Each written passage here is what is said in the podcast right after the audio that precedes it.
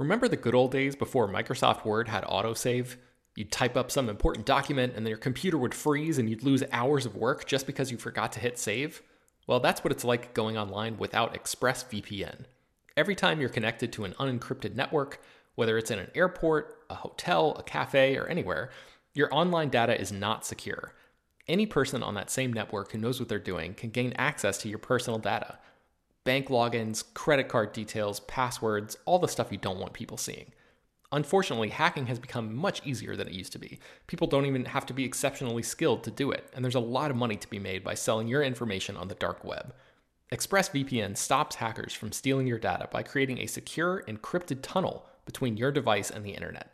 It's incredibly easy to use. Once the app is running, you literally click one button to get protected. And it works on your phone, laptop, tablet, and more, so you can stay protected on the go. I've been using ExpressVPN for a little while now, and I can rest easy knowing my info is safe and secure. I've heard horror stories of people who've been hacked, and it sounds like a massive pain to try to get any resolution in the aftermath, so I am not interested in finding out what that process is like. Secure your online data today by visiting expressvpn.com slash slash film. That's E-X-P-R-E-S-S-V-P-N dot com slash slash film and you can get an extra three months free. ExpressVPN.com slash slash film. Hello, everyone, and welcome to Slash Film Daily for Friday, January 15th, 2021. On today's episode, we're going to have a spoiler filled discussion about WandaVision, episodes one and two, which hits D- Disney Plus, I-, I, guess, earlier today at midnight. It's there right uh, now. Yeah, go go watch it. Uh, this is Slash Film Editor in Chief Peter Sciretta, and joining me on today's podcast is Slash Film Managing Editor Jacob Hall. Hello, hello. Senior Writer Ben Pearson. Hey, what's going on? And Weekend Editor Brad Oman. Hey, that's me. So we've been doing this kind of breakdown of the episodes of The Mandalorian. I've done this with Brad, and we had our third chair was our Star Wars expert Brian Young. Uh, you know, Brian's so good with Star Wars, I c- couldn't find quite a fit for him on this podcast. Uh, so we had to replace him with two people. yeah, J- Jacob, you you are a big Marvel Comics like uh, nerd. I'd yes, say, right? I, I love Marvel Comics. I would not say that I'm as I, I'm I am not to Marvel at what Brian is to Star Wars, but I know a great deal about Marvel and, and prepared to talk about it on this very show. uh, and I also asked Ben to come on for this particular episode because I know he's kind of into like the movies of the 50s and 60s and kind of like these madcap uh zany kind of like, like I, I, we always we often hear him talking about that on the water cooler. So i, th- I thought you might have uh s- some stuff to say about these first two episodes. Sure yeah.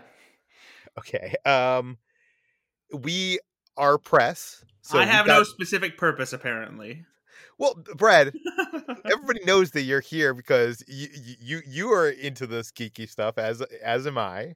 and you you run uh, the superhero bits on the site. Uh, um, eh, I, I felt like it was un, un we didn't need to explain it, but sure, it's sure, just sure. obvious why you're here. uh, but I was gonna say we were pressed, so we were gifted with a set of screeners for the series. We saw the first three episodes. Did everybody here see the first three episodes? Yes. yes. I actually just watched the first two because that's what we're going to be talking about today. Um, so I, I, purposely did not watch the third one because I, I kind of want to watch the show like as it unfolds, and you know, it's the definition of first world problems to have screeners and like watch stuff so early that like the conversation is uh, old to you by the time regular people get around to watching it. So I didn't want to have that experience. So I just watched the first two because I knew that that's what we are going to be covering today. Yeah, I want to emphasize that. Sorry to, sorry to talk over you at the start of there, Ben. Uh, that we have seen the first three, some of us, but we, for Ben's sake and for you, the listener, we will only be talking about the first two episodes here. We are not going to even broach, not even hint at season at, at episode three yeah, we won't even in the you know speculation segment at the end of this podcast, uh, you know, hint at what we've seen in se- uh, episode three. Uh, but okay, I just wanted to say that uh, before we get started. I guess uh, let's start with brief reactions. I already gave my brief reaction on a previous podcast, but I'll just say really quickly that this is uh, weird and wonderful, and unlike anything I expected from the Marvel Cinematic Universe, I'm in. Um, Brad, what did you think? I'm right there with you. Um, this was even more, I guess, different than I was expecting because uh, it was clear from the trailers they were going to play with, you know, the the medium of classic TV and pay tribute to all these old TV shows and work their way through various sitcoms across the, the decades. But I couldn't believe just how firmly the show is in that sitcom style. Um, it's you know the the hints of you know the lingering uh, mystery that's there and what's really going on in the show uh, isn't really super prominent except in like one or two key moments throughout each of these episodes. Uh, so otherwise, they're very much you know sticking to the idea that this is a sitcom where there's something weird happening that we're going to learn slowly over time, and uh, they really just nailed the style. Um, both Elizabeth Olsen and Paul Bettany. Uh, are great, you know, a great couple, but they also have, you know, good comedic timing that fits with the classic vibe of TV the scripts themselves are actually genuinely funny, especially since they they even do this thing where they have like subtle double entendres and adult jokes hidden within, you know, the kind of like that they would do in these shows when it was a little uh, too risque to be more direct about it as they are with today's TV. So yeah, I just I really like what what this is and how just different it is than anything we've seen in the MCU before. Now, I expect that Jacob liked this, so I'm going to skip over him for now and go to Ben because I have not talked to Ben about the show, and I'm very curious. Uh, I know he was not a big fan of The Mandalorian, the other big original series on Disney Plus. So I'm curious to hear what he thought of the first two episodes of WandaVision. Uh, I liked it a lot. I will say I um I went and watched the uh, there's another new Marvel show on if, you want to call it a show called Legends that uh, basically just gives a brief recap for each of the characters um, before these new shows start. So there are two episodes that exist right now. One of them I think is like six minutes, and one is something like seven minutes. And one of them focuses on Wanda, and the other one focuses on on Vision. And I found that very very helpful. Um, just as you know, like you guys have established, you guys are all like these sort of experts here, and I'm just I feel like I'm the stand-in for like the the quote unquote average viewer who you know has seen all the Marvel stuff but does not nearly have the uh, the in-depth knowledge base that you guys do. Um, so for me, uh, you know, I have not gone back and watched, you know, I have not rewatched the MCU in its entirety leading up to Avengers Endgame, for example. So I've seen all the movies, but many of them only once.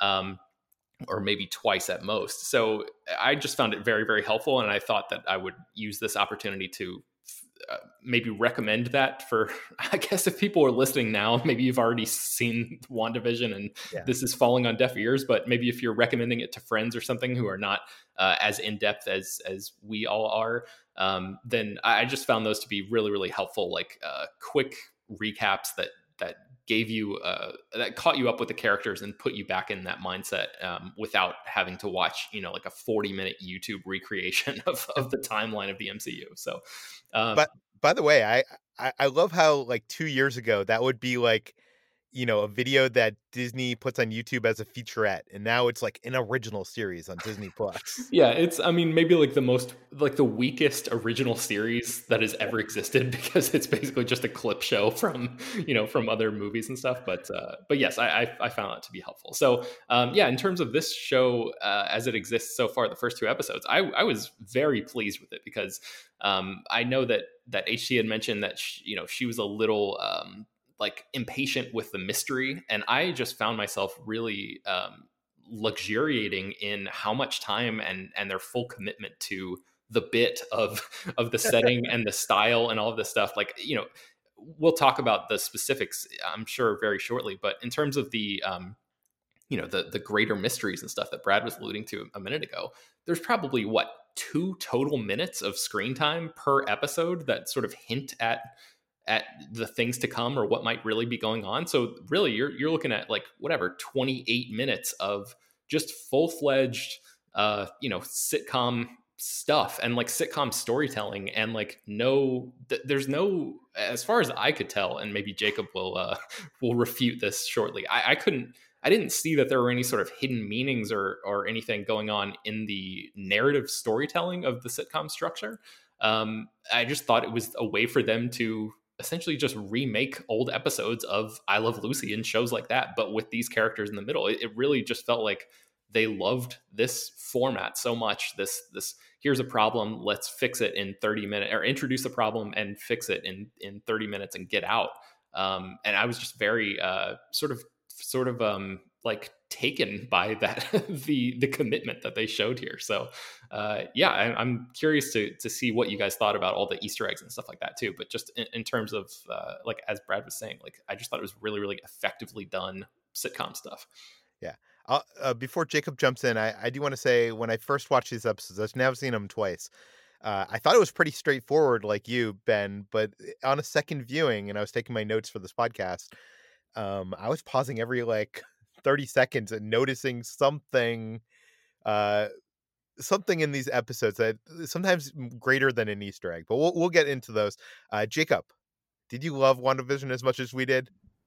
I loved as much as I could based on these uh, first couple episodes. It is it's a slow burn, which is unusual for a Marvel anything, which is you know all about you know prior to this about delivering the goods fast, early, and often, and as loud as possible. And I, I enjoy that. I enjoy the the eventness of Marvel stuff. But some of the best comic book superhero writing are the ones that really are slow burns that take their time to build mysteries, that build character, and build a sense, an aura of mystique before. Pardon the Marvel pun there, mystique.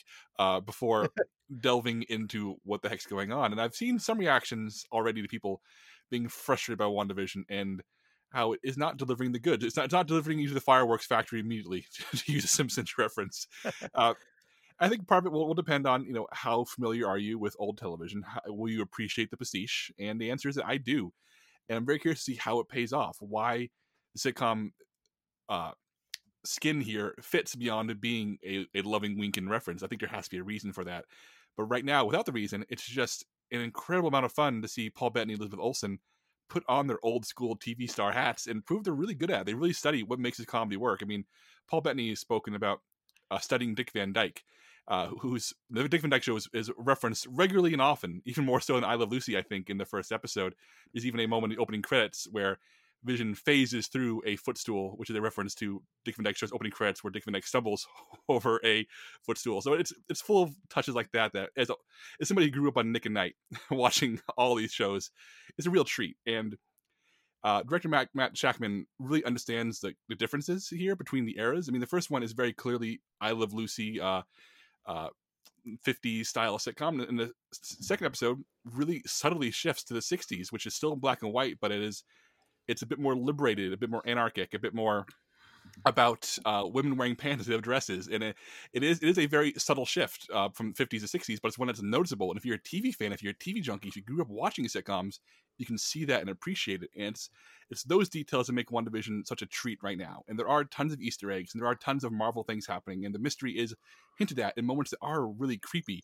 In fact, I love how the show is so committed to its bit of being this low key, funny, you know, sci fi sitcom stolen from its era, that when those creepy moments do come in, it really is unnerving. It really is unsettling uh, to see this universe being called out for being as false as it is.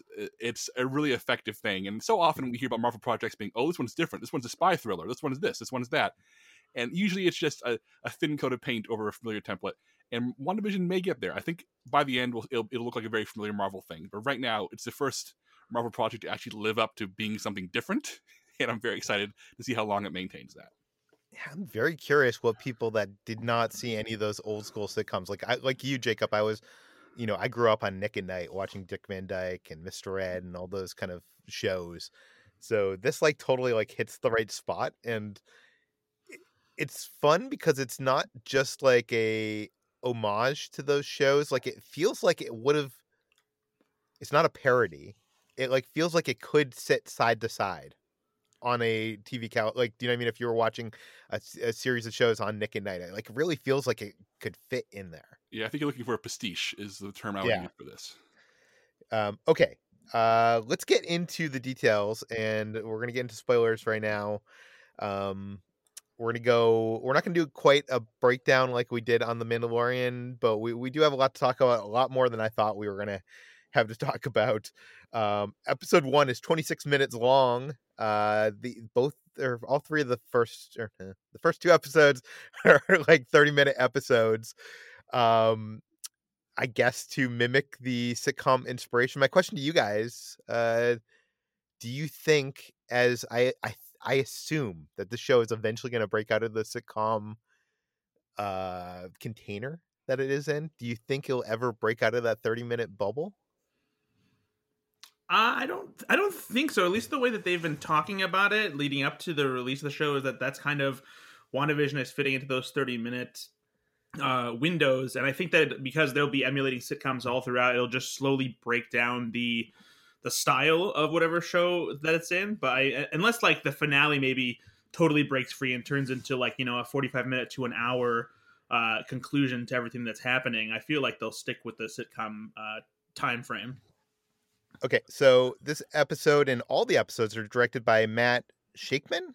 Is that how you pronounce it? Shakman, um, who uh, you probably didn't. A lot of people out there listening probably didn't know, but uh, he grew up acting on sitcoms. He was in uh, Ten of Us, um, Webster, Growing Pains, Good Morning Miss Bliss, which is the show that became uh, Saved by the Bell. Um, but uh, he's directed a bunch of TV over the last two decades but has recently become a huge name because of uh, Game of Thrones and it's His always Game of Thrones sunny. episode is so good, Peter. Uh, the spoils of war, Ben. Right? Oh yeah. Um, yeah, and it's always sunny, which he directed 43 episodes of It's Always Sunny. So he has experience directing comedy on TV, which, which to me, like not having seen that Game of Thrones episode, it seems weird to me that like the same guy would be directing 43 episodes of It's Always Sunny and then like this big episode of Game of Thrones. Well, the story here uh i actually learned this from the uh, book "Fire Cannot Kill a Dragon: The Oral History of Game of Thrones." Uh, the Always Always Sunny Philadelphia team are friends with the Game of Thrones team, and the Sunny team recommended Matt Shakman uh, for Game of Thrones, and gave him this one of the most action-packed, effects-heavy battle episodes of the entire show. and that, show, that episode is probably one of the top five episodes of the entire series, and that's clearly got him the Marvel gig because I think this this show is so complex, you know, oftentimes subtly. Like I think Game of Thrones revealed him to be the guy for effects-heavy television. Yeah, you look at his filmography and he's been like directing regularly for the past two decades, but it really is the last like, you know, like five, six years they kind of like broke out. Um, interesting to no one but me, but when I was doing research for this, I found that he starred in a movie called A Night at the Magic Castle in 1988 that was actually shot at the Magic Castle.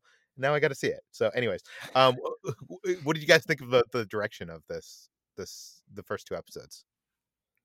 Uh, ben, you should take this one. Uh, man, I, I mean, I'm just very impressed. I, I'm a big It's Always Sunny fan, so I've seen Matt Shakman's name, you know, behind the camera for a long time, and I was very uh, pleasantly surprised with how well he stepped into that Game of Thrones uh, world and and sort of seamlessly and not only thrive, yeah, not only like worked well and, and sort of seamlessly matched what was doing, but thrived and and really, um, like Jacob said, you know, created uh, one or maybe two of you know certainly like the, the top 10 or 15 episodes of that entire show's run. So um, in terms of this i mean i i was reading uh, and listening to ht's uh, interview with him and he was just talking about you know how how he really like spent a lot of time on those sets as as a young kid but like found a lot of um, you know his the most fun that he was having basically was recreating these earlier periods, not necessarily the the 80s and 90s kind of periods where he himself was actually wandering around the sets and, and working as an actor, but the the periods that were just out of reach for him. And I thought, I mean, this stuff looks spectacular. Like just the the framing and um yeah, just the, the I, I thought the pacing was really well done. I thought that was that was the thing that I was maybe worried about the most was like, okay, I understand on paper that you're trying to create this whole vibe, right? This whole mood, but like, will it sustain itself for uh, a full 30 minute episode of television? I think the, the combination of the script and the direction uh, and these great performances that are at the center of this thing just really felt like it was just chugging along and like it, the episode was over before I even knew it, which is not something that I could say about a lot of TV that's on right now. Yeah, agreed. Okay, so this show opens with the Marvel Studio opening as we know it, and it converts into black and white and four by three aspect ratio. Nice. Uh, the first episode Not, begins. not with- not only that, but I don't know if you noticed, but I'm pretty sure that the sound went mono too, as opposed to stereo. It absolutely did. I did notice there was something up. but I couldn't like put my finger on it, so that's that's cool. I just want to point Uh, out also that when that Marvel fanfare played, I noticed so much chatter about Marvel dominates culture, you know, and superhero movies and whatnot. And that conversation is one we can have at another date. But I will say, after a year and a half hearing the Marvel fanfare again, got me unreasonably excited. I was. Oh I I felt yeah, I was so jazzed too. You're so right, Jacob. yes. Uh, okay, so this first episode begins with a live action TV opening introducing us to this weird couple moving into the suburbs and, you know, Wanda envisions magic powers. Uh, Jacob, you mentioned this reference to Dick Van Dyke show. I think this is probably like the this is a version of the Dick Van Dyke opening, kind of in a way. Yeah, this is a riff on a lot of the you know the suburban couple is happy in, in the suburbs opening. Um, but yeah, this, this one is actively quoting Dick Van Dyke in a, in a way that since Dick Van Dyke's probably the best classic sitcom ever made, maybe edging out I Love Lucy like by a hair. Um, this made me very happy. Yeah, and we should mention uh, that the opening theme songs were actually created by Kristen Anderson Lopez and Robert Lopez, who are the EGOT winning couple known for Avenue Q, Book of Mormon, and the Frozen films and Coco. Um, so that's why uh, if you were like that song was stuck in your head after, that's why. They're also on Disney Speed Dial. Apparently, I think they're just like number one on Bob Chapek's phone. Yeah, and I should mention they didn't do the the music for the whole thing. Christopher Beck was the composer, and uh, he's worked with them on Fro- the Frozen movies, and he also worked on the MCU, uh, the Ant Man films. So he uh, he has that kind of like comedy MCU kind of vibe to him. Um, okay, so uh, this episode opens with like Wanda doing housework with her magic. It feels very like Bewitched and I Dream of Jeannie to me.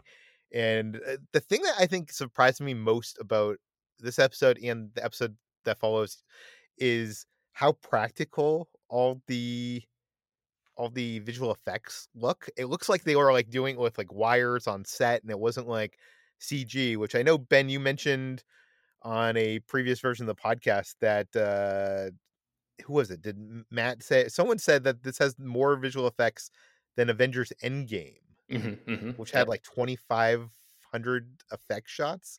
Yeah, I think it was Paul Bettany that, that made that claim. Yeah. Yeah, so like when do you think that's coming? Do you think that's coming like later on in the season because I think from what we've seen it's not in here, right? Yeah, I definitely think that's much much later. We'll we'll probably get to that during our uh, speculation uh, at the end of this episode. Although Yeah. at the, although at the same time, you have to probably assume that almost every shot that has Vision in it is a visual effect shot because of his face.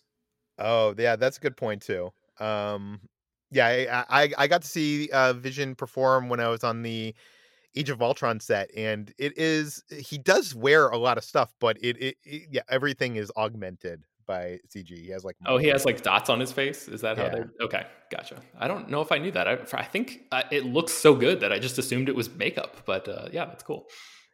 Maybe it is just the makeup and what I don't know actually. No, That's there good because there, there's other shots too, like that, that behind the scenes. There's even um some shots that like uh appear in like the a new featurette where you can see that not all of the detail on Vision's face is makeup. There's like there's certain subtle things that are almost make look like uh digitized or like synthesized skin, like like almost like scan lines on his face and certain details around his eyes. Mm. I'm gonna have to look out for that now. Um, th- this show just feels so perfectly like it was made in the 1950s, and I actually learned that they actually used camera lenses from the 1950s for the 1950s episode, and we'll talk about 1960s later. But they used camera lenses from that. I think they ended up using something like 70 camera lenses throughout the production of the series, which is a lot more than a typical production because they were trying to to capture that feel. Um, okay, so the plot for the first episode is this couple finding a reminder on their calendar that neither can remember. Um, it turns out it was for Vision's boss, who him and his wife are coming over for dinner, and uh, they got to uh, they got to improvise and make them dinner, and the wacky chaos ensues. I think that pretty much sums it up. Um, now, uh, I want to talk about first Kathryn Hahn, who plays Agnes, the nosy neighbor. What did you guys think of this? Oh my god! I mean, Kathryn Hahn is the best. She just totally rules. Like th- this is the perfect role for her, and she just like comes in throwing hundred miles an hour and just completely owns the screen whenever she's on it. And I, I just love like the her delivery is so like um stylized and over the top, but like kind of perfect for that character and this kind of um I, I, the thing that has me most curious is like how well Kathryn Hahn is going to do at capturing that neighbor archetype as the show transitions through the decades because she's so so good at it here. I can't help but wonder if like it's only going to go downhill. I mean not to to doubt kathryn hahn but like she's so uh, at the top of her game here and just feels like completely in the pocket in the best way as a performer that I'm just, I mean, it would be uh, astounding if she was able to be this good in every episode uh, or every sort of decade or, or um, stylistic choice that they go through. But man, I was, I was very impressed with what she was doing here. Yeah, and her and Wanda kind of have this like Lucy and Ethel vibe to them. I think um, there's this theory going around. I wanted to ask you, J- Jacob, about this. People think because her name is Agnes that she might actually be representing this key character from the comics called Agatha Harkness. And the reason for this is it's kind of like a, you know, how Kylo uh, is part Skywalker and part Solo. So Agatha Harkness, if you combine that, it, it it's it, you can get Agatha, uh, like um Agnes. Does, does that make sense? I'm probably explaining it badly, but um Jacob, I wanted to ask you who is Agatha Harkness? How does she relate to Wanda? And then after all that, do you think that there is something to this fan theory? Yeah, Agatha Harkness is a real fringe Marvel character. She's uh, an immortal witch from who was literally from the Salem witch trials, who was alive through modern Marvel times, and uh, she's always been sort of like one of those you know off center time you a magical mentor type figure she pops up you know elderly woman uh, in the comics literally looking like how you imagine a witch to look. And she has a connection with wanda maximoff in the comics uh, there's a storyline where she actually mentors magic uh, wanda in using actual magic as opposed to her you know innate abilities which in the comics are mutant powers which in the show are powers given to her through experimentation. And I'm not sure how deep I want to get in this. Uh, so I will say that in the comics, Agatha does die at Wanda's hand after Wanda has a bout of insanity, which is common for her on the page. Uh, so that's is this who, the uh, disassembled storyline? Yes, yeah, yeah. Uh, and I'm not convinced that a- Agnes is Agatha Harkness, and I'll say this simply because Agatha and Agnes are such they're, they're, in no way connected as names other than starting with AG. And, and maybe the combination of it it lends something. I have well, it's the first letters and it's the end letters. Yeah, it, it, it's really out there. Look, I'm not saying it's impossible, uh, and it will. It's not unusual for Marvel to, to, hide their tracks in a way like this. And if it, it, I have a galaxy brain theory, which I'll go to at the very end of this episode, in case it turns out to be true, about um, the overall vibe of where, where, this is going. I don't want to say anything here because I, I think I know where this is going based on my comic comic comic book knowledge. Uh, it is possible I'm not convinced yet, but there is a character named Agatha Harkness, not Agnes, who um, has a dark, strange history with Wanda in the comics. But I, am not going to commit to this as being a theory I fully backed, I'm fully back just yet. Peter, I, I will say, say, oh, go ahead, Brad. There are two other interesting details that kind of feature in this. One appears in the trailer, and one you can you notice uh, throughout these episodes. Um, one of them is that so the the comic illustrations of Agatha Harkness, she has this amulet that is situated on her neck, and if you notice, uh, Agnes is wearing an amulet in uh, a couple different ways, and it's the exact same one throughout these episodes. And then on uh, the the trailer hint that hint, and it could this easily could just be like an Easter egg thing to like as a as a red herring, or it could be a subtle setup as well. Is um coming up sometime when the show gets a little bit more modern uh, she um, she's Vision out in the neighborhood in his full like cape, you know, body, you know, um, with, with, you know his green and and pink coloring. And she at, she says she says you're from the Avengers. Are you here to help us? And she's it, it's Halloween and she's dressed as a witch inside of a car. And then she has this like in moment of insane laughter. So mm. that that does feed a little bit into the idea of maybe there's something something else going on that's weird. But but as we've seen in the rest of the show, there's a lot of weird things going on. So well, I'm not choosing to, to use trailer theorizing, Brad. I'm working in the context. But, but, but, yeah, um, when you look at the big picture, there is more evidence. But in, in, in these first two episodes, I'm choosing to I'm choosing to play my cards under the table for right now, so I don't look too foolish when I'm wrong about a lot of things in a few weeks. Um, Peter, I was just going to say, I thought it, as somebody who has no idea who Agatha Harkness is, I've never heard of that character and don't know anything about these comics. Uh, I just thought that the Agnes character name might have been just a shout out to Bewitched because um, oh. this actress named Agnes Moorehead played Endora, uh, which is Samantha's mother on Bewitched, and she was uh, a witch herself, and maybe that sort of factors into why she's dressed as a witch in that Halloween segment of that trailer that Brad was talking about. But I, I, just sort of took it to be like, oh, this is sort of like a loose tie to Bewitched, but obviously there could be something much more, you know, uh, Marvel heavy going on here. Ben, I think you might be right about this one. I will say that there's a lot that we're going to come up in in this in this episode of the podcast that is like theorizing and speculating and dissecting things that possibly have no meaning whatsoever. I mean, like, like yeah. this is what people do with Marvel things.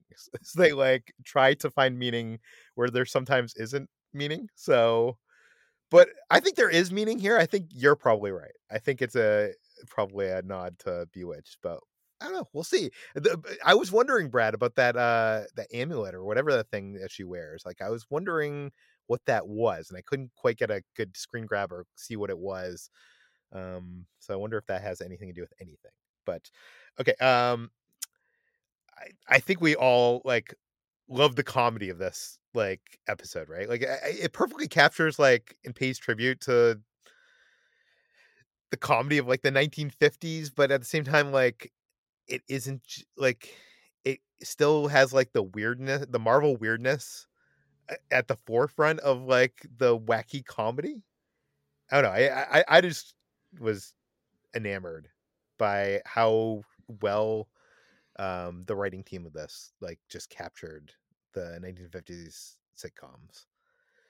But um, okay, so Vision works as a human at an office that he has no understanding of what the company actually does. Um, do you think that's more like do you think that's just a joke about people working in offices doing mundane work, or do you think there's a greater meaning there? I think that this, I think that this is actually something that's part of the overall mystery. Um, because and and obviously we'll get to this later, but like it's clear that what's happening is some kind of construct, and I think that some parts of the construct have not been as meticulously crafted for whatever reason, and so certain questions like that don't really have definitive answers because it's probably not thought that it's something that would ever uh, be questioned necessarily or isn't important for whatever this contract is trying to uh, achieve. So I think that it's it's both funny that like it's a mundane thing. It's like oh we're just doing paperwork with numbers and stuff, and it doesn't really matter. But it's also like this is something that hasn't been figured out because whoever made this contract doesn't didn't think that it needed to be. Yeah, I want to say how much I love Mister Hart or Mister Hartman um, he's played by Fred Melamed. I think yeah. that's how you pronounce his name. And uh, I I remember loving him, and he's in a lot of stuff, but I I loved him in uh, Serious Man. Um, obviously, the last name here was the heart in the calendar. Um, do you think there's any additional meaning there, or do you think that was just the setup for the the the calendar, kind of, you know, to set up the craziness at the end of this episode? Uh, so one thing that I didn't know until I read about this, but uh, Nerdist had a breakdown of Easter eggs, and they think that it might be a reference to Steve Englehart, um, who is one of the two writers, along with Richard Howell, who wrote a 1985 miniseries uh, called *The Vision and the Scarlet Witch*. Oh, interesting. Um, there, there's also something else I wanted to mention that um, the date on the calendar was August Oh my god, I'm losing in my notes. August twenty third. August twenty third. Okay, no, we'll talk about that later because that comes into play later.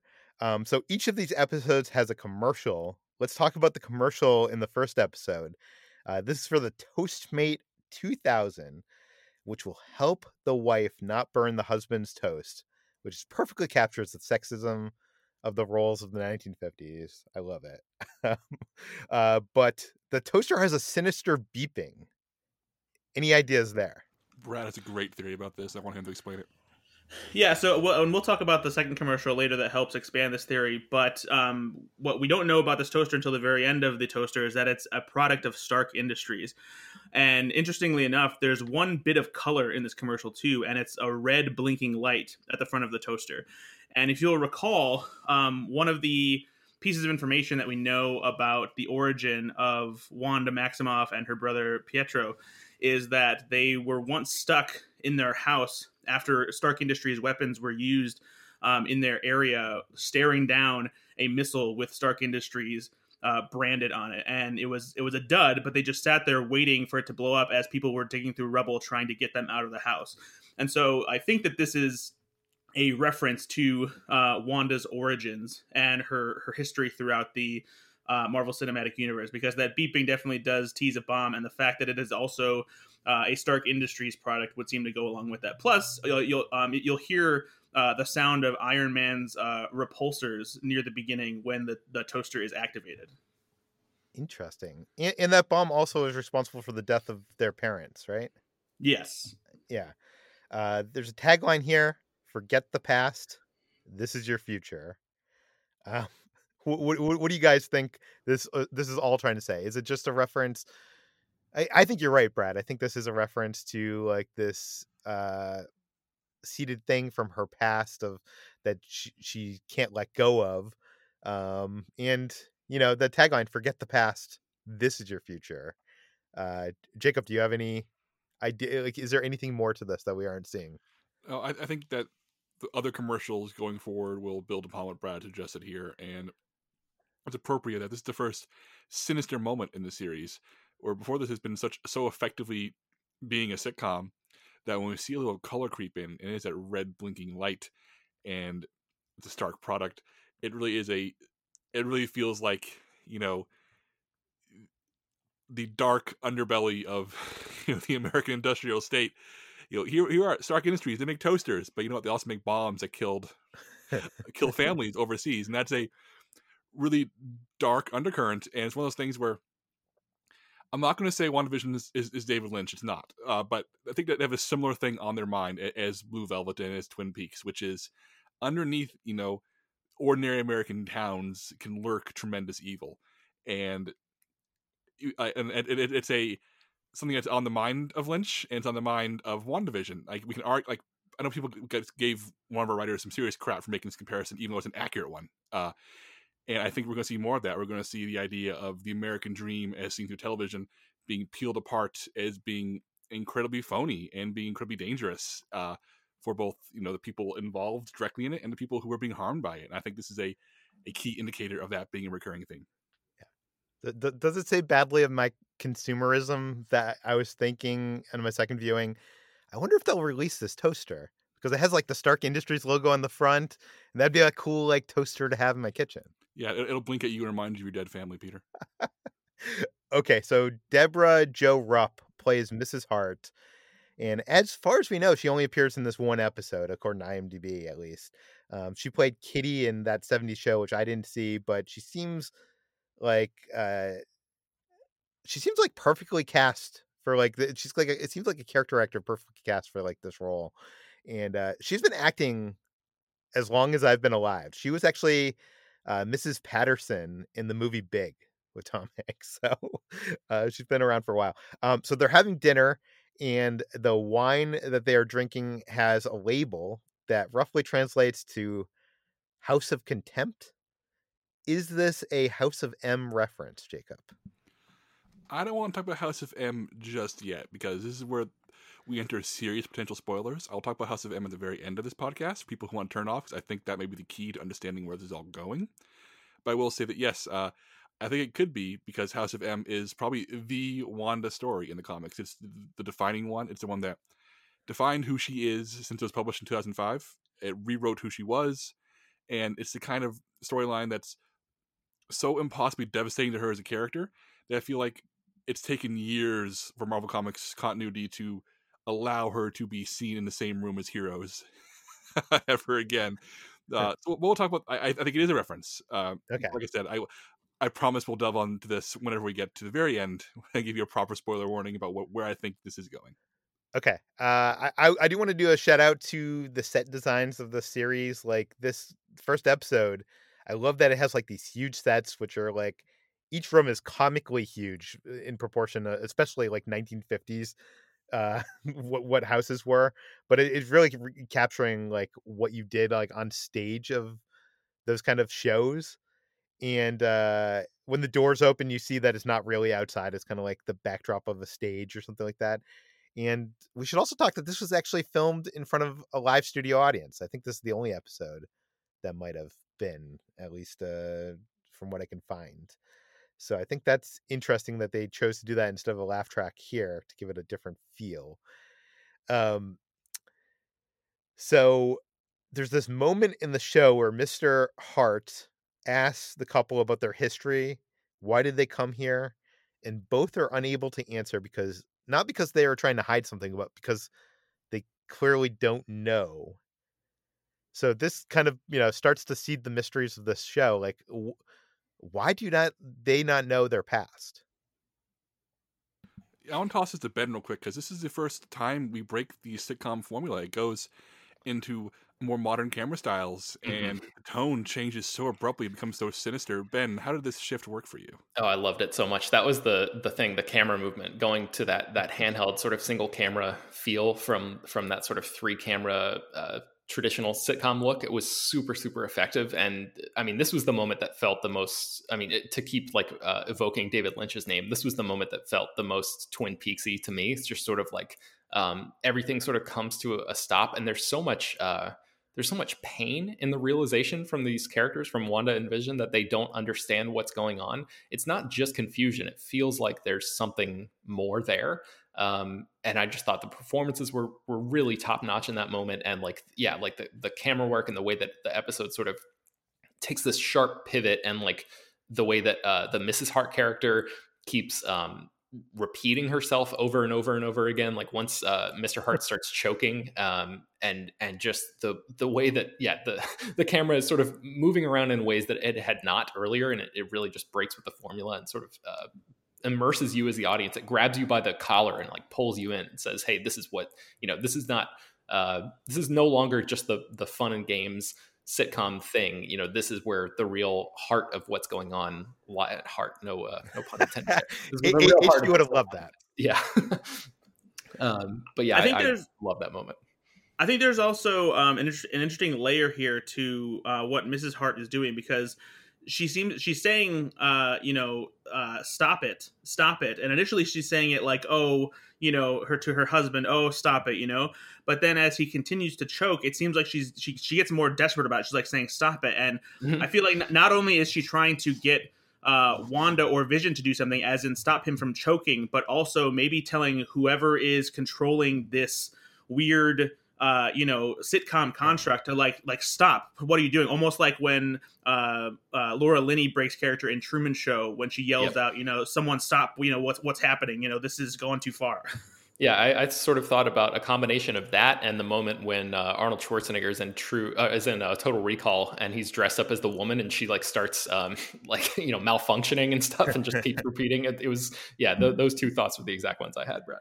Yeah, and and this is also followed up by that moment, like you mentioned, he's choking on the piece of meat, so they don't get to answer, you know, why they're there, or what they where, why they came there, uh, and there's this moment where he's choking, and Wanda and Vision both want to help him, but they know that if they do, they could. I'm guessing like they're holding back until Wanda basically gives Vision permission to help him. Is that because they're trying to keep their abilities under wraps?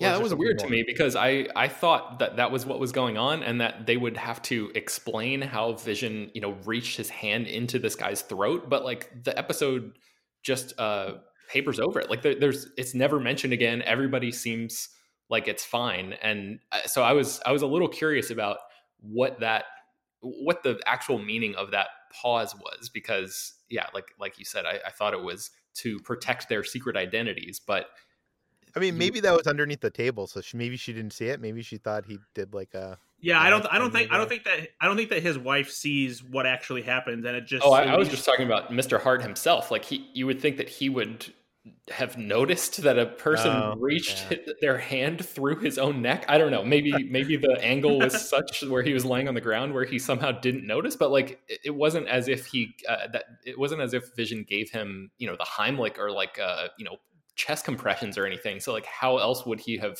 gotten it out of there? I don't know. It, that was a, that was a moment where I kind of that was the only moment in this episode where I scratched my head. I think in a way that the show didn't want me to. Those, I- I, think, I think those who remember health class from high school will recall the finger sweep when somebody is choking on something and you scoop it out of the back of their throat. So I think Vision could have easily done that. I think we're missing the forest for for the trees a little bit here.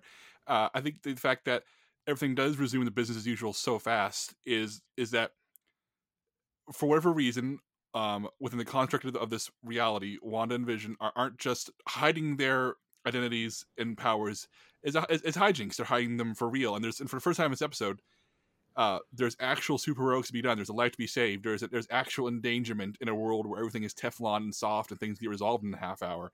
And to me, it's less about oops, we, we can't show our powers, and more about this is real. Reality is here. I don't. I need to give myself permission to to accept that something bad has happened, and then it'll be immediately rewritten because that's the rules of this universe. Nothing bad can happen, and we have to forget about it and move on. Yeah. Okay, so early in the show, Agnes notices Wanda doesn't have a wedding ring. At the end of this episode, Wanda magically conjures wedding rings for the couple. Uh, the end of the episode has one of those uh, crop ins with the couple kind of smiling and breaking the fourth wall as like shows used to do. And we have, as Marvel, I mean, eh, I, I'm not sure if you call this an after credit scene. It's kind of like a credit scene or, or something where the credits begin to roll on the show and then the camera pulls back revealing it's playing on like this old school television but it's not in the 50s it's not in the home. It's in some kind of studio or control center with lots of modern knobs and network computer equipment. Um, one thing i noticed here and it's the first notice of this that comes a couple times in the first two episodes here is there was a logo on one of the computer screens. It was the circle with a sword in the middle of it. What does that mean, Jacob? Okay, we're gonna open up some uh, some cans here. In the Marvel comics, there is a sister organization to Shield called the Sword, and like Shield, it has a very awkward, a full name, the Sentient World Observation and Response Department. And whereas Shield's job is to protect the Earth when bad stuff happens there, you know, to investigate supervillain activity and to back up the heroes and whatnot. Sword's job is to protect the Earth from external threats, from aliens, interdimensional things, and so on. Uh, this is our first time seeing evidence of Sword in, in the MCU. Whether it's a new organization or it's been secret this whole time, we do not know, and we do not know who is part of it at this point in the episode. But this, if this is Sword, and I think it's between this and episode two, I think we can clearly see that this this logo keeps popping up again and again, and it is a Sword logo several times. That suggests that whatever's going on here has some kind of outside influence that goes beyond just Wanda herself. Whether this is aliens or maybe something interdimensional, which could tie into Doctor Strange 2 or in the coming Spider Man 3. Uh, I can't say for sure because I do not know. Uh, but Sword is, like I said, it's a very interesting organization, one with very different goals than S.H.I.E.L.D. So the fact that it's here and not S.H.I.E.L.D. suggests that this is not an ordinary Earthbound issue. It is not a Wanda problem. It is a Wanda plus something else problem. Have we seen Sword in the MCU so far? Uh, not that I know of. No, correct, Brad? Uh, so, I mean, officially yes, but the so the finale of Agents of Shield, I didn't watch the. Shield. Ooh, doesn't count, Brad. No, no, I know, no, I know. Um, and, but but but that's what that's that's actually kind of what's interesting about it because um, it, it's alluded to that the team that was Agents of Shield ha- has now become Sword. However, the show was uh, denied permission to actually use the name Sword in the show, so it's only implied, and it's probably because they knew what they wanted to use Sword for with WandaVision and whatever, however else it comes into play in the rest of the Marvel Cinematic Universe titles. So technically yes, but no, not really. I, I thought like in the end credit scene for was it Captain Marvel? A lot Oh, of people were theorizing. Yeah, so so this is something that's not uh, mentioned in the movie, but you're right. Um, uh, the pager that uh, Nick Fury has that was given by Captain Marvel apparently also has the sword logo on it. The prop does, but it's never actually shown up clo- in up close detail in the movies. Oh, I didn't even know that. I was just talking about the scene at the very end where Nick Fury is on this like spaceship with uh Oh, that's Spider Man. Oh, is that Spider-Man? Yeah. Far Ben From Ben Home, yeah. Mendelsohn's character. Like I, I assumed, uh, or there was theories going around at that point that that was Sword. No, I think that was just Nick Fury on vacation, man. He needs a break. Okay. Um, there's a fe- there's some very feminine hands that is seen in this uh scene. Um, I would ask you who you might think this might be, but I have a theory. Is There is a IM character- is it IMDb based theory based on who we know is in the show but hasn't shown up yet. Yes. Now I, I don't know anything. I, I want to say that first off. I don't think anybody on that's appearing on this podcast knows anything about the future of the show. Um, this is purely based on what has been announced by Kevin Feige publicly at was that Comic Con? It's been know. announced all over the place, including at the recent Disney Investor inve- uh, event about the character who I'm pretty sure you're about to mention. Yeah, I'm speaking about Kat Dennings' character from the Thor movies, Darcy, who is apparently a uh, has a role in this season. So maybe she's now working for Sword. I believe She's an alien expert. I mean, she she involved in all the Asgardian stuff. She she'd be one of my first hires if I was starting an anti-alien company or organization. I believe that is uh, accurate since there is a shot in the trailer with her in it, and it appears to be among um, one of the outdoor sequences involving uh, what appear to be sword agents. Hmm. Interesting. Okay. Um, we cut to a please stand by place card. Credits play over the visuals with like data and pixels turning into things like wedding rings. Uh, I don't, I'm not sure if there's anything to say about this, but a- any final thoughts on the episode one of WandaVision, Ben? Uh, no, I loved it. okay. Uh, was there anything I didn't mention, guys? Do you want to talk about in episode one? I don't think so. Um, I just think one of the things that I like about this, um, and is that it kind of reminded me of um, Lost in a way, where the end of every episode offers up some kind of big, like, interesting reveal or twist, where like it just, you know, the, the plot thickens and like things get more interesting. Um, and, and I really like that how. You know, especially with the way you know we, we pretty much see a sitcom play out the entire way through with you know some hiccups here and there, but then the end something really weird happens that really throws everything for a loop. for sure. Okay, so episode two is 33 minutes, sticking around that 30 minute time limit. Um, it begins, and they're in a different home. It's set in the 1960s. Uh, the it's like the typical TV trope of the husband and wife sleeping in their own twin beds apart from each other. I have to ask you guys because I haven't looked this up, but was this a thing that actually happened, or was this only a thing for TV because they couldn't you know have a man and a woman in the same bed together like i know that that was probably the reason but like was there like actually like maybe christian or catholic people that actually slept like that there is a cons- uh, there was and probably still is a very conservative element that does sleep in separate beds like this. Uh, but I do think the common image of it for most people, you're right, is classic television. wait so how do those conservative families have like make families You schedule a time, Peter. Clearly, but like do you push the beds together There's like uh, there's not enough room They do it. They do it how they do it, Peter, and that'll sa- that'll satisfy you for this time. okay, okay. okay, well, in this opening, Wanda magically combines the beds and they turn off the lights and go under the sheets. And uh, I, I think there's a way of uh, insinuating that the 60s were a little bit more naughty than the 50s. yeah, absolutely. She, it also because Wanda's wearing pants instead of a skirt. Yeah, and it's uh, and, and the- they're they're not showing anything; they're just hinting at it, Mhm. um, and that's something you could do in the 60s.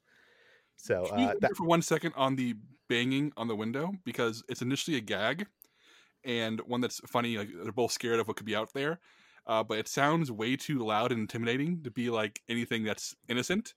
And I really do feel that that banging, which I feel like plays into the end of the episode, which we'll get to later on. But I want to say that I found the sinister quality of the banging noise in the window to be really effective uh, in conveying that something was actively wrong instead of just another sitcom trope. Yeah, for sure. Yeah. Uh, the house has multiple floors. The rooms are smaller. It feels more real. There's some like better lighting like coming in from the outside. Um, and uh, the first episode had a live studio audience. The second episode actually has a laugh track, so it has a different feeling to it. And the opening um, title sequence features an animated version of the characters flying to the town, showing their antics, having powers in this like suburban neighborhood. And uh, it feels very like Bewitched to, in design to me for for someone who watched a lot of Bewitched as a kid. Um, but uh, Brad, I know you like you were reading an article that there was like tons of references in this opening. Yeah, for sure. There's um in particular the the more interesting ones are in the shot of uh, Wanda in the the grocery store. Um, if you look in the background, there are three different posters uh, for items that are in the grocery store, and they they're all very obscure references uh, to Marvel Comics. Uh, one of them is a carton of Bova milk, and apparently Bova is a Wait, humanoid. wait, wait a second. Does does Jacob know what Bova is? I just want to know. I'm putting Jacob on the spot here. Uh, I, I'm embarrassed. I don't know. Go on, Brad. Okay, go Brad.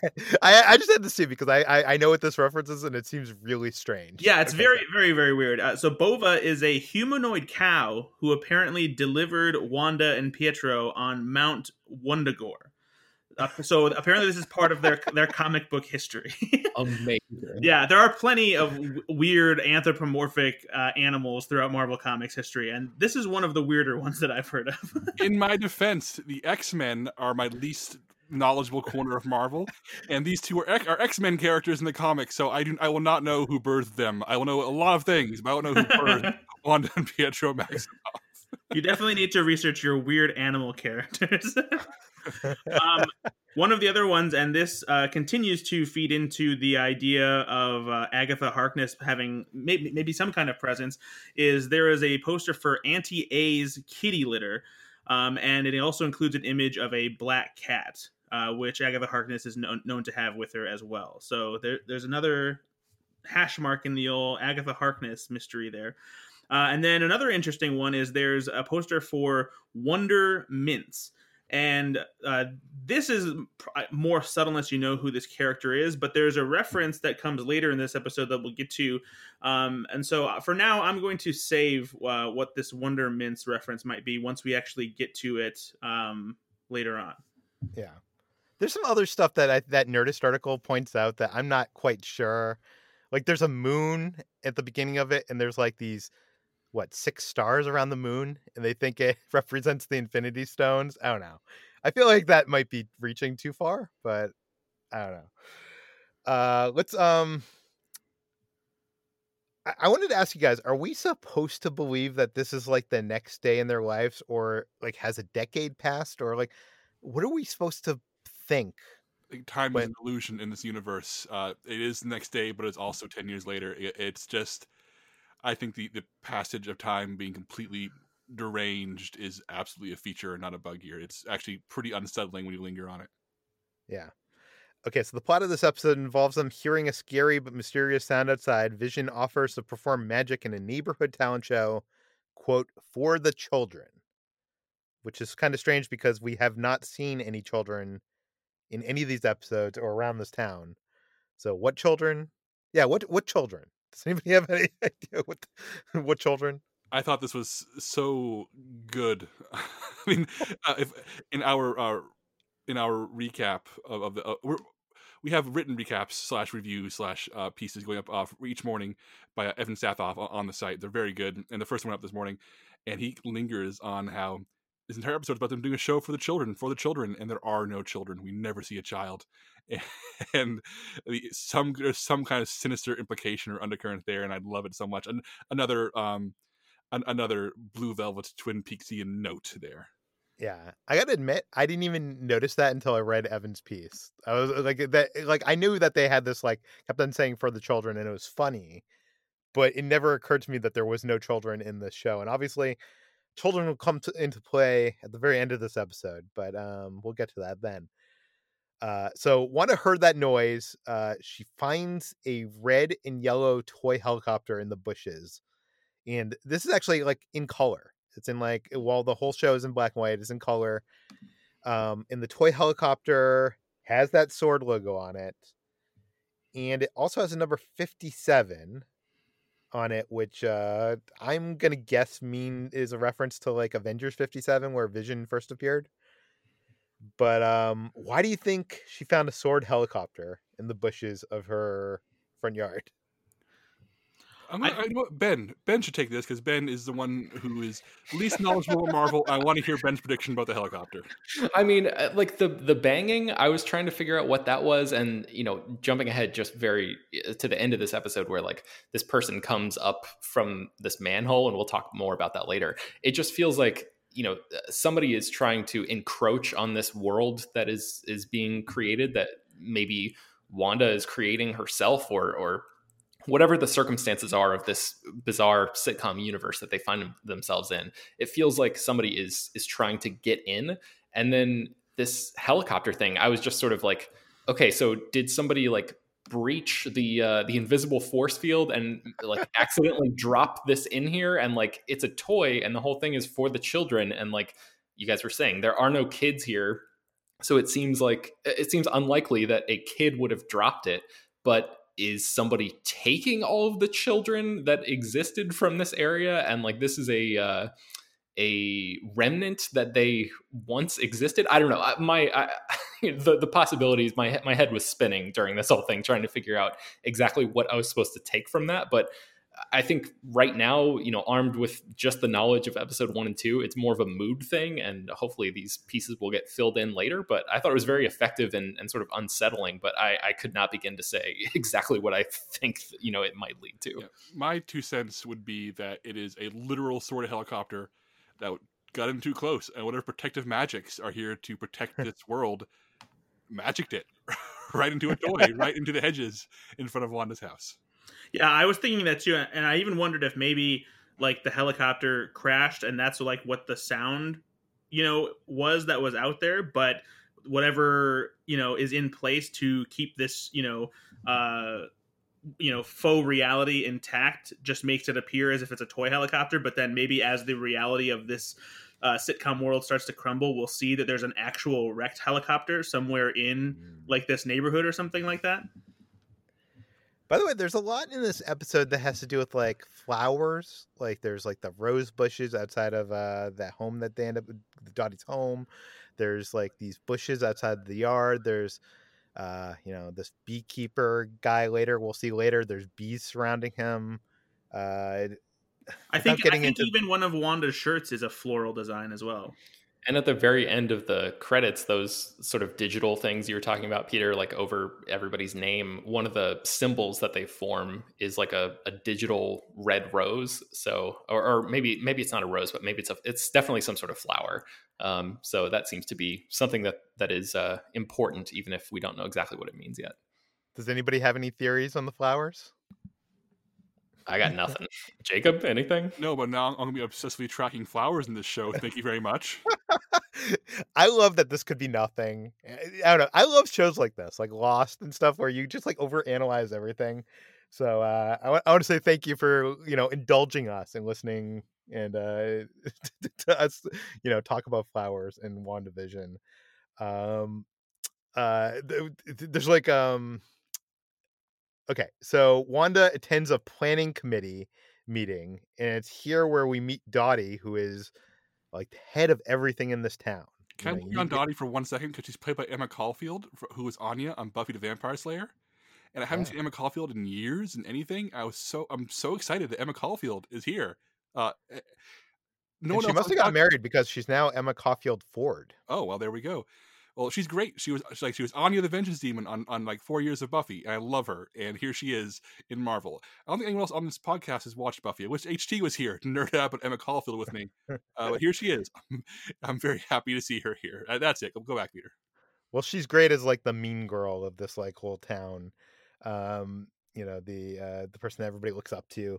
Uh, but more importantly, we meet uh, what was her name? Geraldine, I think. Yeah. Yes who, tells Wanda that her pants are peachy keen. Um, okay, here's the point in the podcast where I know we've I, have talked about Kat Dennings, but I wanted to ask you guys: Is it fair to talk about who this who this actress is and who she's playing? Because this is another person that Kevin Feige I think said on stage. She's playing this character. Yeah, they've they've officially. Can we save it for speculation? I, I I feel like I would rather we save this for the end after we warn people away and discuss the future because at least one Okay, this is one I wished we had not known. That's fair. that's fair enough. Um, but I will say it's out there. Like, you know, it was used as like the big marketing of how this ties into the greater MCU. So okay, we'll get to that later. Um, there's kind of like a Stepford wives kind of thing going on here in this neighborhood. Like things do not feel right. Wanda feels like a fish out of w- water. Um, there. Okay, here's a really nerdy thing. Like thing that some fans pointed out. I'm not sure it means anything, but I wanted to ask you, Jacob, about this. Dottie says that the devil is in the details, and Agnes responds, That's not the only place he is. a lot of fans seem to think that this is a reference to Mephisto. Uh, Mephisto.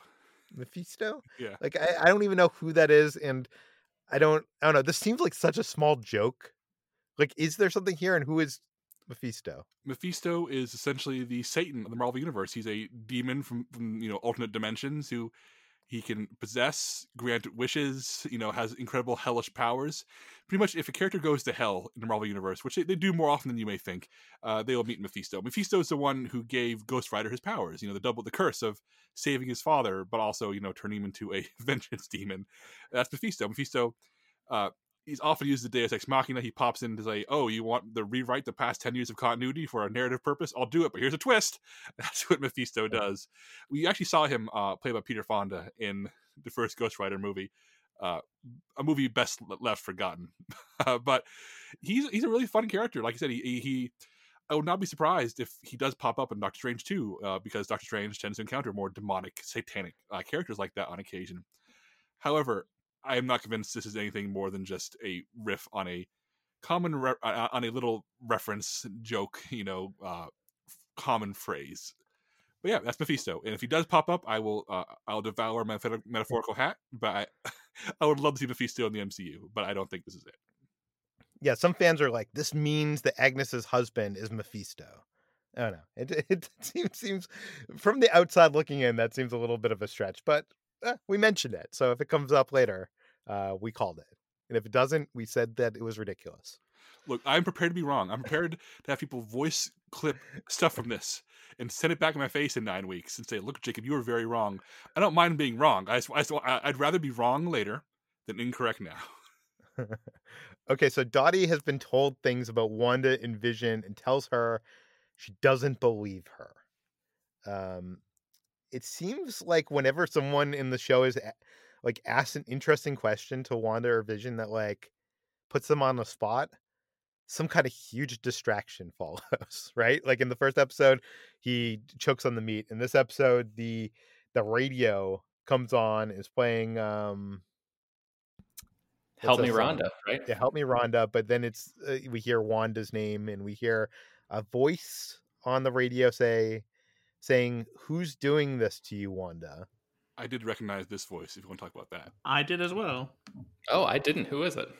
that is the voice of Randall Park, uh, who played Jimmy Woo in uh, Ant Man and the Wasp, the FBI agent who was assigned to keep tabs on um, Scott Lang. Interesting. He And a we former have- Shield agent. Yes, and we have seen him in uh, the trailers as well. Yeah, he, he he was announced as part of this cast. I'm guessing that he's probably a um agent of uh of a sword. Yeah, I, I, I imagine our, our sword lineup, the initial lineup of sword folks, will include Jimmy Woo and, and um, Darcy. Yeah, I think. He's a Oh, I fun guess with the time jump uh, that happened in Endgame, maybe that will explain how he went from like a you know a, just a normal FBI agent to working for this intergalactic agency. was he Yeah. FBI? I, I say FBI, but was he Shield, Brad? I can't remember now. No, 'cause- no, he was FBI. yeah, he was. Yeah, he was FBI because by by that by that point, uh, Shield had already been disbanded because they found Right, that it was right, okay. Hydra. but he does have shield background, so I think he'd fit in quite nicely with uh, sword.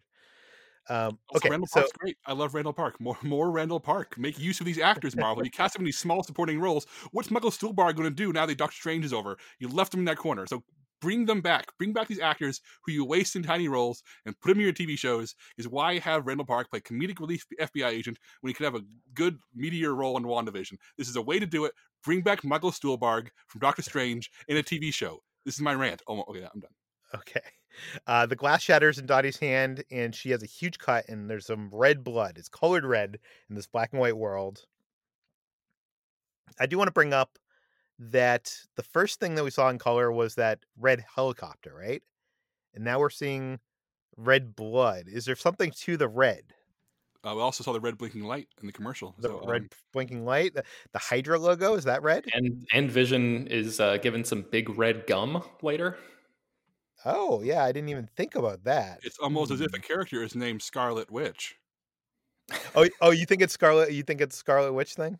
No, I, I, I I'm, I'm joking mostly, but they all are red, and red is literally in her name, her superhero name. So. Yeah. No, I mean that's a that's a good point too. I was I was going with Hydra because there's some stuff coming up, but we'll talk about that. Um, there's this weird subplot where Vision goes to this neighborhood watch to report the suspicious noise outside his home. Uh, his coworker is part of this group, and they don't they clearly don't want him there. But in the scene, like it's basically a setup to give him the big red bubble gum. Oh, there's That- another red uh, reference too because he calls the guy a communist. Um, oh yeah, yeah. that's right. So, that could be something. And and the um the one thing about this scene, Peter, because you're probably going to brush over it because it's not like a super important uh, moment. Uh, uh, Vision just like hanging out with all these bros at this this weird uh, uh, meeting that they're having. Yeah, I they're just all thought talking the- shit about their neighbors and stuff. Yeah, I thought the set was really cool, um, and it reminded me a lot of a set from uh, I think it's a library set or a bookstore set from The Music Man, which came out in 1962. Um, I watched that for the first time not too long ago, and just was very uh, whatever set they're in that that library looking set was very very reminiscent of uh, another book heavy set in that film. Yeah. Uh, he consumes the the gum, and we get this like I, I love this. It's like an animated look inside Vision's robotic insides as the gum kind of like gets stuck in like the gears. It literally gums up his works. uh, okay, so let's talk about the commercial for episode two. Uh, this is something I didn't notice the first time I watched it, but it's the same actors from the commercial episode one. Mm-hmm. and uh, this commercial is for the Strucker watch. And this is why I wanted to mention before. In the first episode, there was the heart in the calendar for August 23rd. And in this episode, there's a watch that is set to the time 823. Do- What do you think? Does that have anything to do with anything?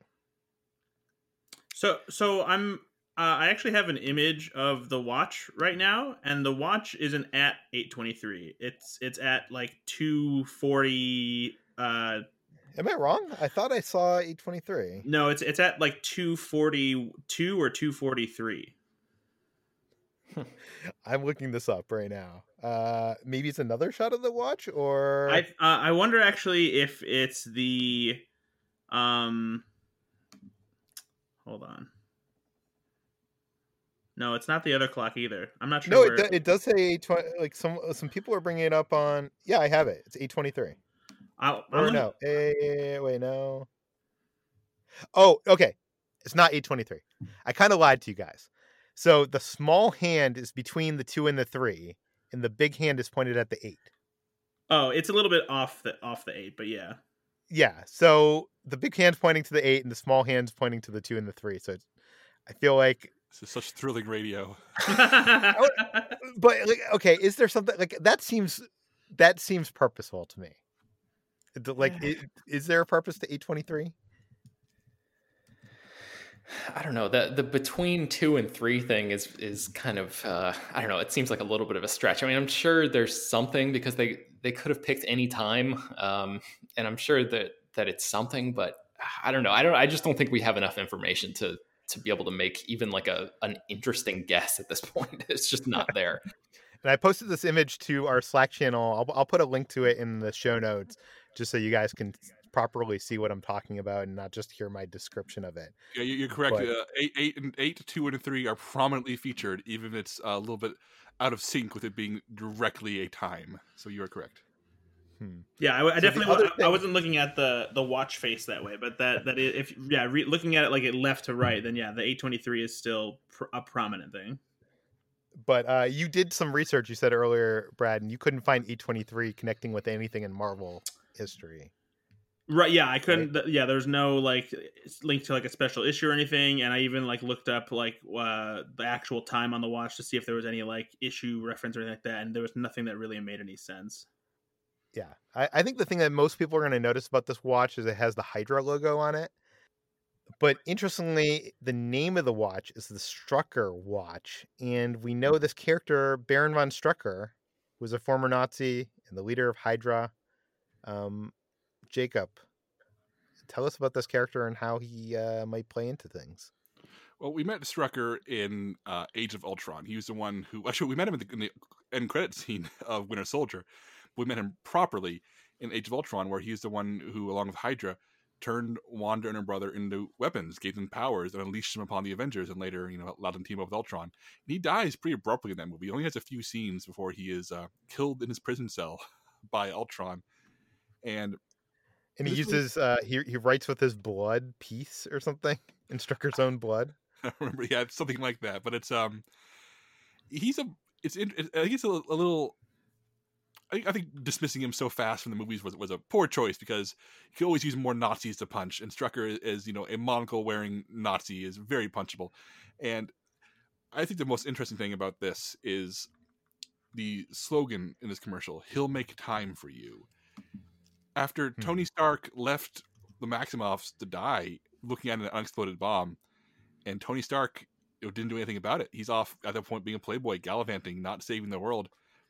Strucker looked at these orphans and said, "I can make you powerful. I can give you what you want." He made time for them. So uh, I think once again, this is a very, as Brad noted earlier, a very sinister uh, like retelling of Wanda's origins through these commercials. Brad, do you have any additional thoughts on this one? Uh no, yeah, I mean that's yeah, this just continues that that thread of like this, you know, weird way of remembering Wanda's uh life before she became an Avenger.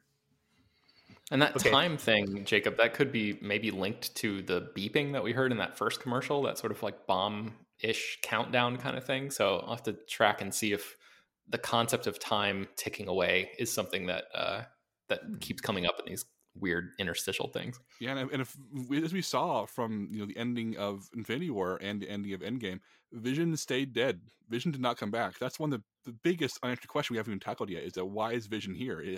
In what capacity is he alive or not alive, or a fabrication or a recreation? And if he learns that he died and is back, what does that mean to him if he's real or not real? That's a conversation that I'm looking. Let's talk to about that in speculation. Yeah, but I, I will say this much though that um, uh, we'll make time for you uh, if if Vision is running down the clock on uh, existence. That maybe there's more to say there. Hmm. Okay. Um, okay, so the big tentpole sequence of this episode is this talent show where Vision and Wanda are performing this magic show for the children. Um, this is notable for a variety of reasons. Uh, it was filmed on Blondie Street at the Warner Brothers studio in Burbank. I actually could recognize it because I've been there so many times, and it's like this like town square. It's famous. It's been used in a lot of classic TV productions like Father Knows Best and Bewitched. So it's very like uh, famous. Um, and this is notable because when they filmed the show, WandaVision, uh, it started filming in Atlanta, Georgia. Most of the show filmed in Atlanta, Georgia. They started in November 2019. Uh, b- before the production was suspended in March of 2020 because there was this there was this pandemic. It's called COVID.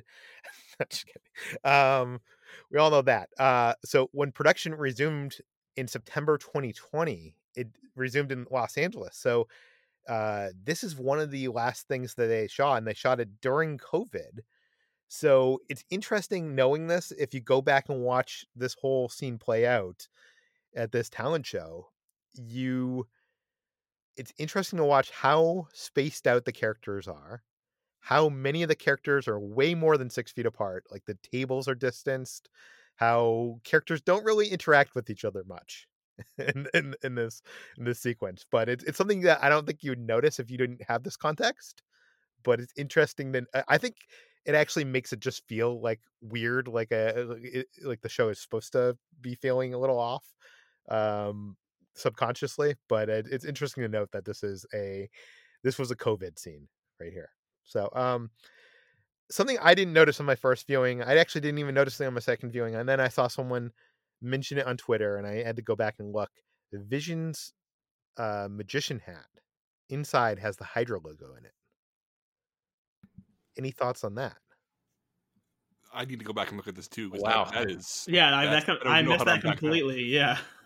Are you sure, Peter? Or is it real? Oh. Like, did you zoom in and, and confirm it? I I did not like watch the show again to confirm it. I saw a screenshot on Twitter, so there is the possibility that that could be photoshopped. I did not confirm, um, but there's a lot of Hydra in this episode.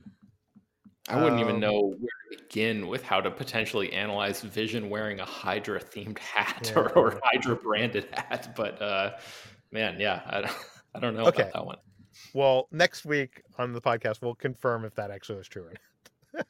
Sorry for bringing it up. Um, so uh, the magic cabinet of mystery is adorned with like the mind gem, the same gem that is in Vision's head. Um, their performance name is Glamour and Illusion, which is actually a nod to the Vision in Scarlet Witch number five, where which Vision goes and sees his friends perform as a magic act called Glamour and Illusion. So there's a bunch of like comic book goodness in the scene. Uh, but I thought uh, Ben, do you want to talk about the scene? Like this whole sequence, I think like plays out in a f- kind of funny way. Oh man, I just I was very impressed with. I mean, this is kind of like the um the sequel, if you will, to the moment uh from that first episode, that dinner table moment where um there's the danger of these powers being revealed in a real way, and it's just Wanda constantly like problem solving and trying to you know figure out how to how to uh, come up with uh, creative workarounds. I love I, I especially love that moment where um, she's like, "If only you all knew our secret," and and pulls back the curtains to reveal several mirrors, and one of the characters like it's like, "Is that how mirrors work?" And the other one's just like, "Shut up, it doesn't matter." Basically, um, so I, I just yeah, I think all of the other uh, explanations make more sense, and that one just seemed like a, a desperation move. Um, but I just love how it's sort of like brushed over. Um, I don't know. It's it's weird to me that this whole thing was like the staging of it is a little odd because it seems like they're sitting right in front of a massive uh like a retail store, like a J.C. Penney or something. I don't remember what the name of the of the store was, but like there's a town square like right there. I don't know. I I wonder if that's um if we're supposed to read anything into that um or if it's just I don't know. Did anybody else notice that or have any sort of uh, trigger thoughts about that? Yeah, it seemed weird to have a department store like that in the middle of a town square area. Um, it had a very Truman Show vibe to it, but I, I wonder if that's part of the idea of having this set that feels like it's not really real and it just fits the convenience of what they needed for the show. Yeah, I'm looking it up right now. It says uh, Wentworth's department store. So I don't know if Wentworth, if there's like any sort of character that, if that's a reference to anything in Marvel lore or or what. But Well, there is. Uh, there's Deirdre Wentworth, who is an AIM scientist whose goal is to bring female domination, hence her leading the female committee. Oh, I guess they're trying to connect this with Dottie. Hmm. Huh. So there might be something more to this. You might be right, Ben. Yeah, it was a little out of place. Huh.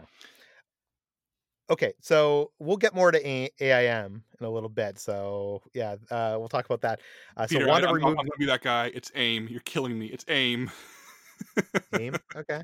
Well, Well, i- i- i- isn't it an abbreviation though?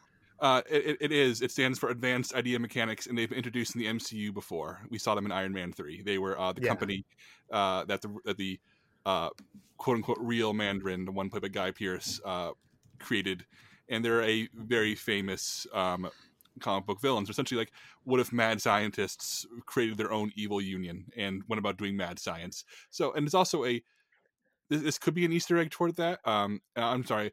I, I, I do not mean to sound like a jerk. I just you saying AIM was causing a twitch deep down in my nerd brain.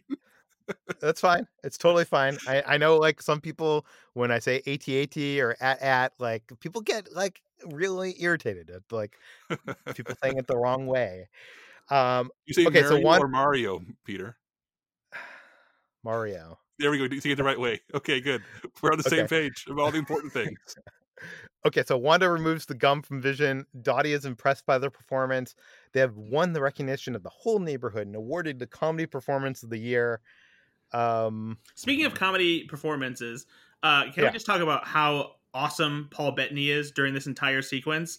Because he's he's playing like overly sitcom, goofy cartoon drunk, essentially, because the gum has messed up his entire inner working system, and just like from his hair being so disheveled and the way he stumbles around and speaks, it is it's so good.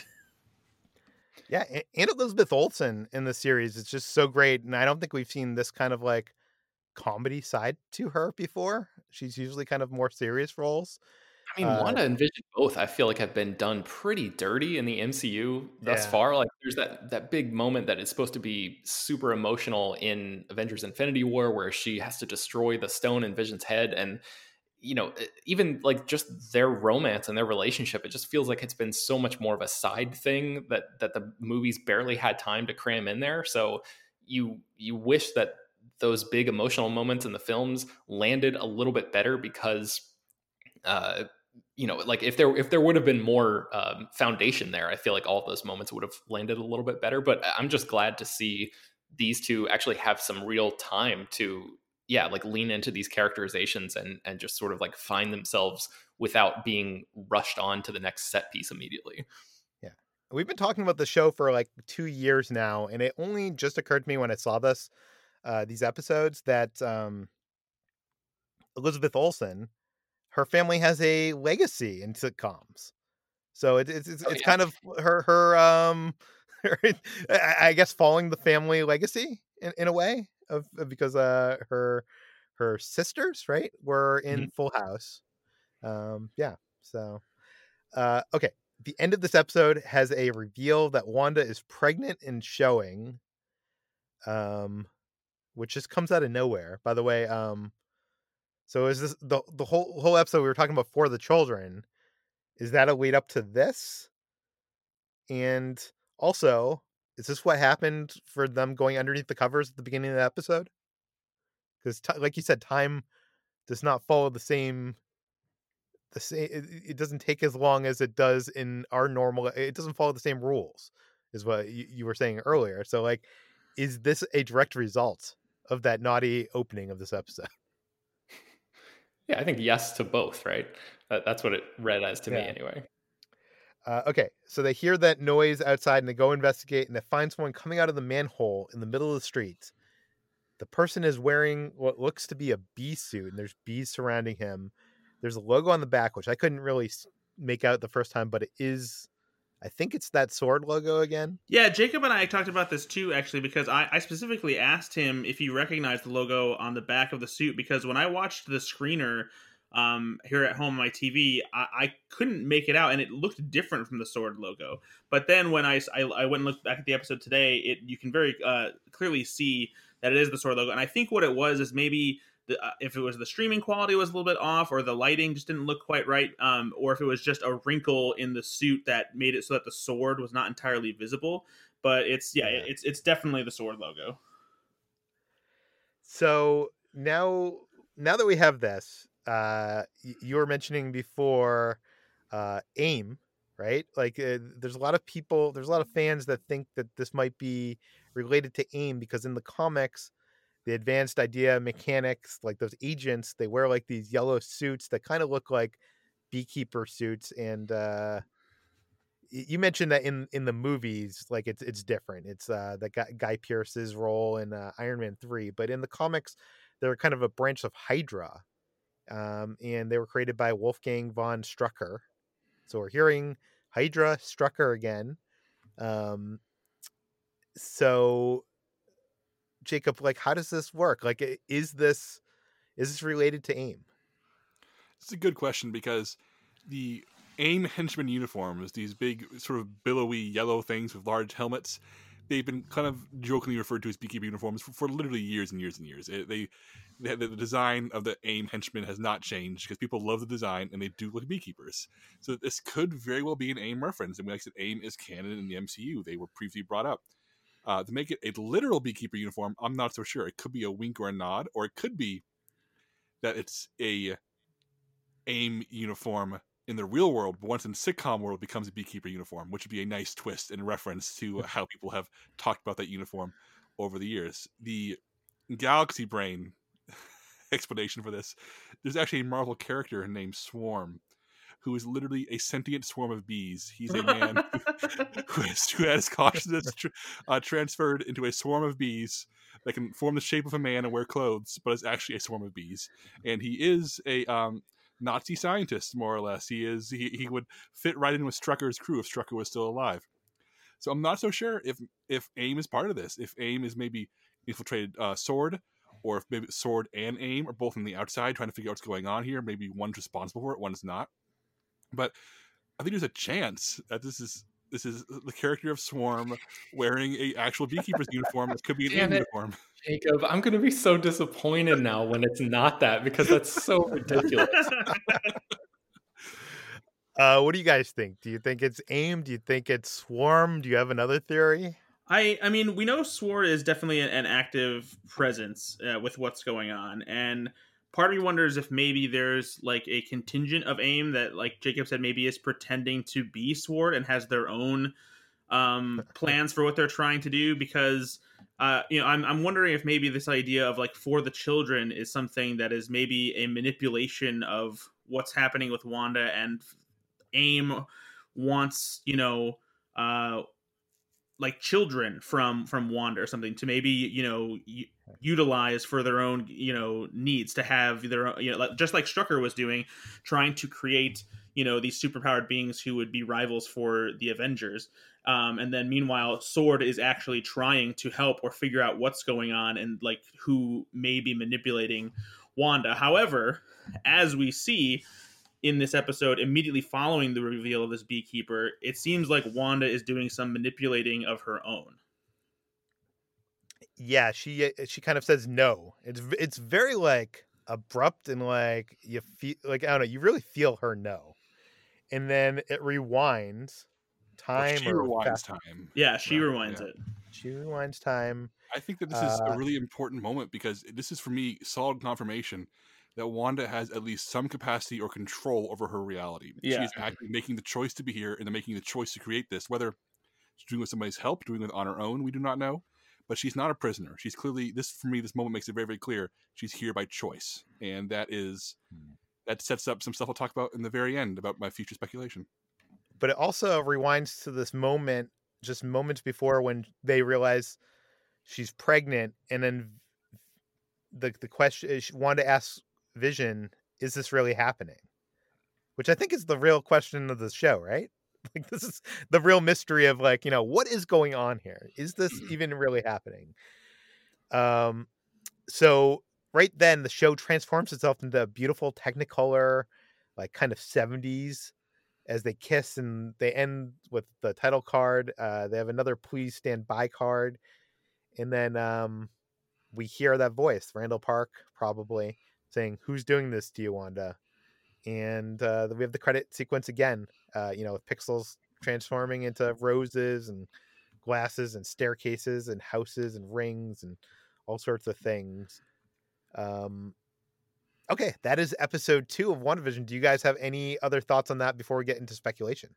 the moments of surrealism here where like for example dottie smashing the glass with the red blood through the black and white and the arrival of the beekeeper through the uh through the, the manhole with rewinding of time I, I love that each episode uh, building on bas- basically compared to the first one is one starts to really build on the the invasive moments like we always saw a little bit of that in the first one but clearly going forward this reality is going to become more invaded and more broken uh more often and Wanda may try to fight back against that based on her actions here, try to keep whatever these elements are out of this fantasy.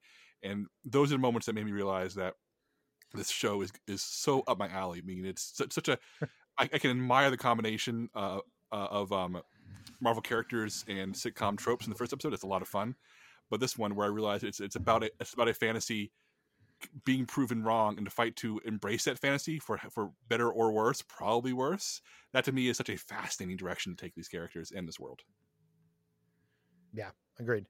Um, okay.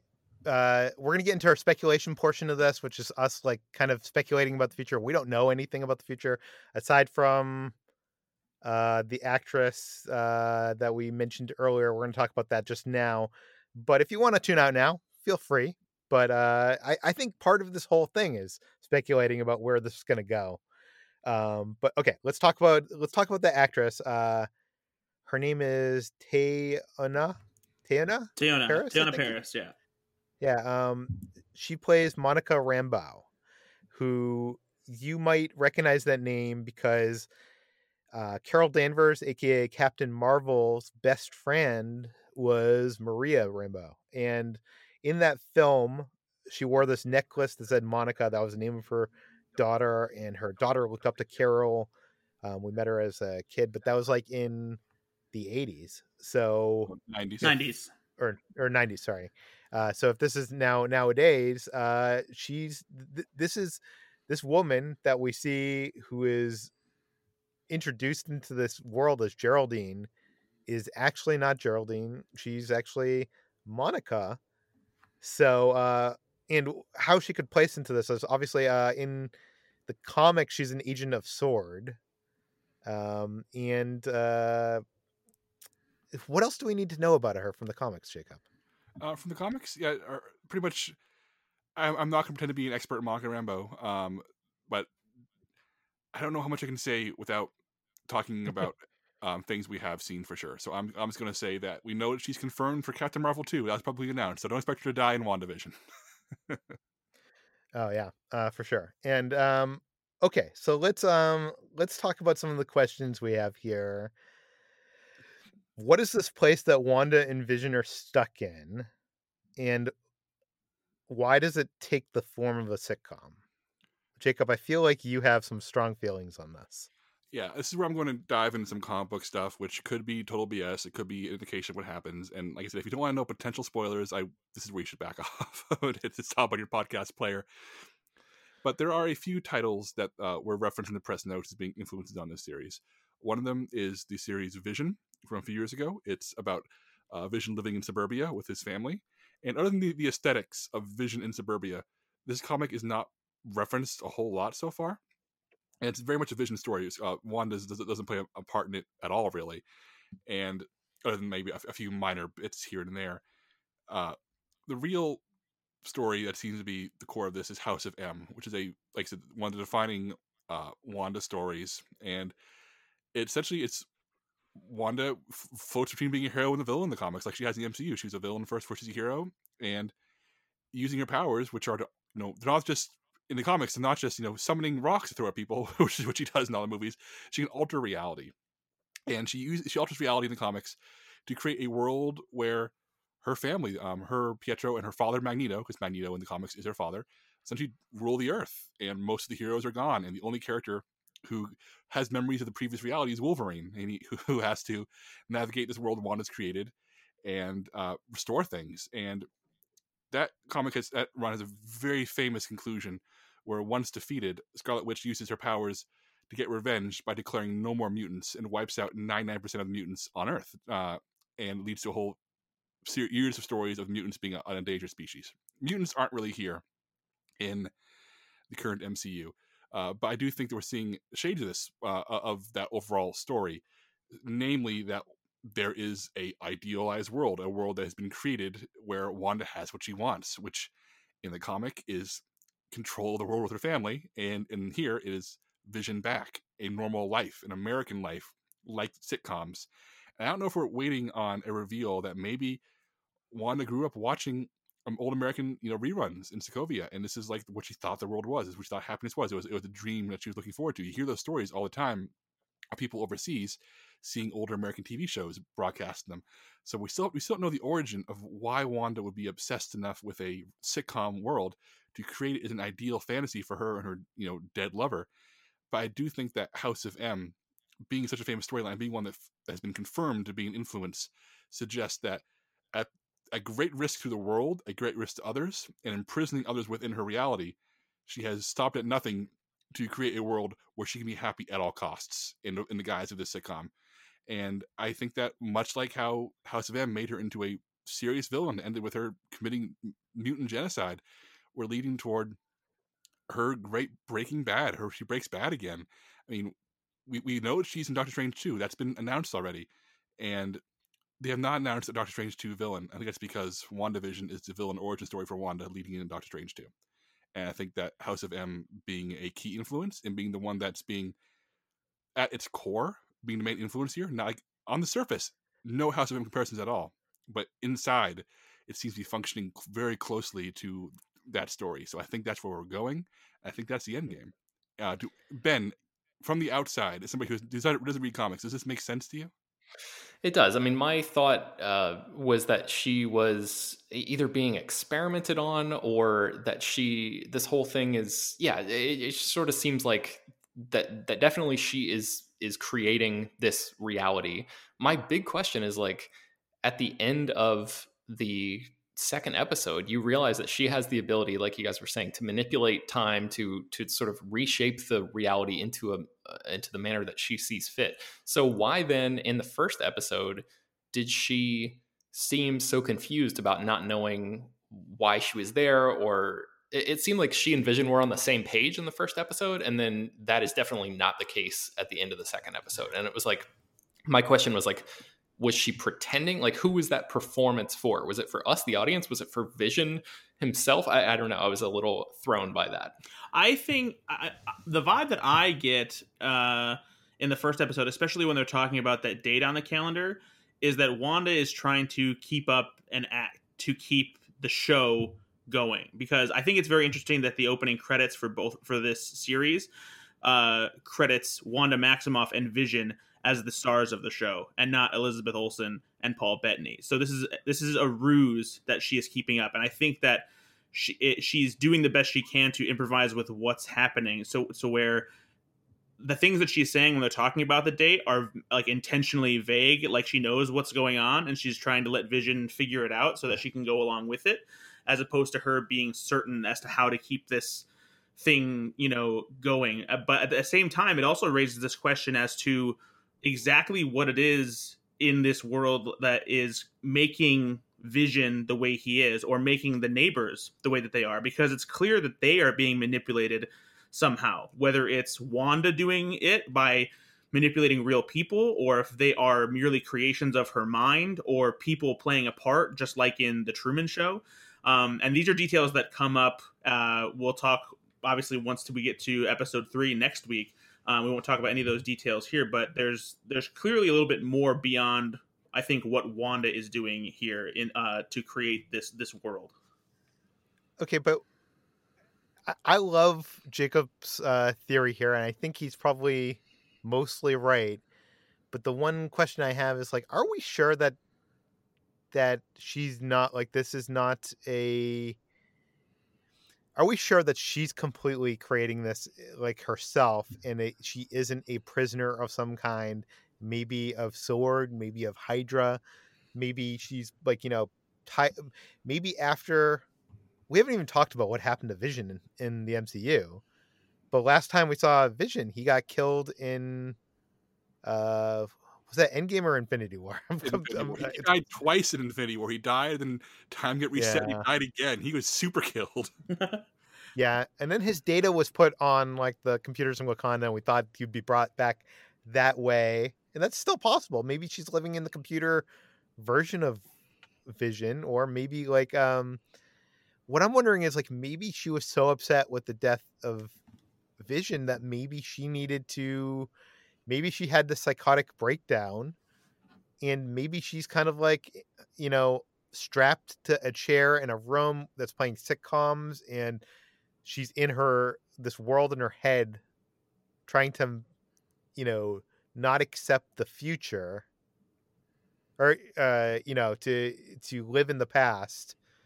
Maybe there's something more to that like are are, are we all convinced that like it is just basically her own doing and no, I think, she, probably, like... she had help. I mean, uh, clearly this is can't be all in her own head because we see um, because there, there seem to be um, intruders, people coming into it, um, and we see people, someone watching it on a TV screen at the end of the first episode. There's, there's something external here, and yeah, so I, am not I'm not convinced entirely in her own head, but I also do think that you're right. I, I think this is this is a story about grief, and I think that we're we're watching Wanda process the death of Vision over nine episodes by trying to create what was lost, and I think it could have a very devastating ending for her and for us. Yeah, and there's because there's clearly like, like a guide there too. I think in the character of Agnes, whether she's somebody who is trying to help Wanda deal with her grief, or if she's somebody who is trying to keep her in this state for their own uh, nefarious, you know, desires. Because she's constantly showing up when things are going wrong to help and make the situation more calm or guide her in a certain direction and keep her within,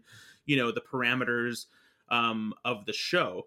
And on top of that, I feel like there's this there, we still have yet to address the like like you said uh how it is that vision is back whether it's you know a creation of, of, her mind and not and one of the interesting aspects of that i um which we'll get to later on in the series is a, a sequence in uh the trailer that actually ties into a moment i talked about earlier involving agnes where agnes is the one who um during the same sequence when she asks if uh the Avengers are there to help them. She also she asks Vision, she's like, "Am I dead?" And he's like, "No. Why would you say that?" And she goes, "Because you are."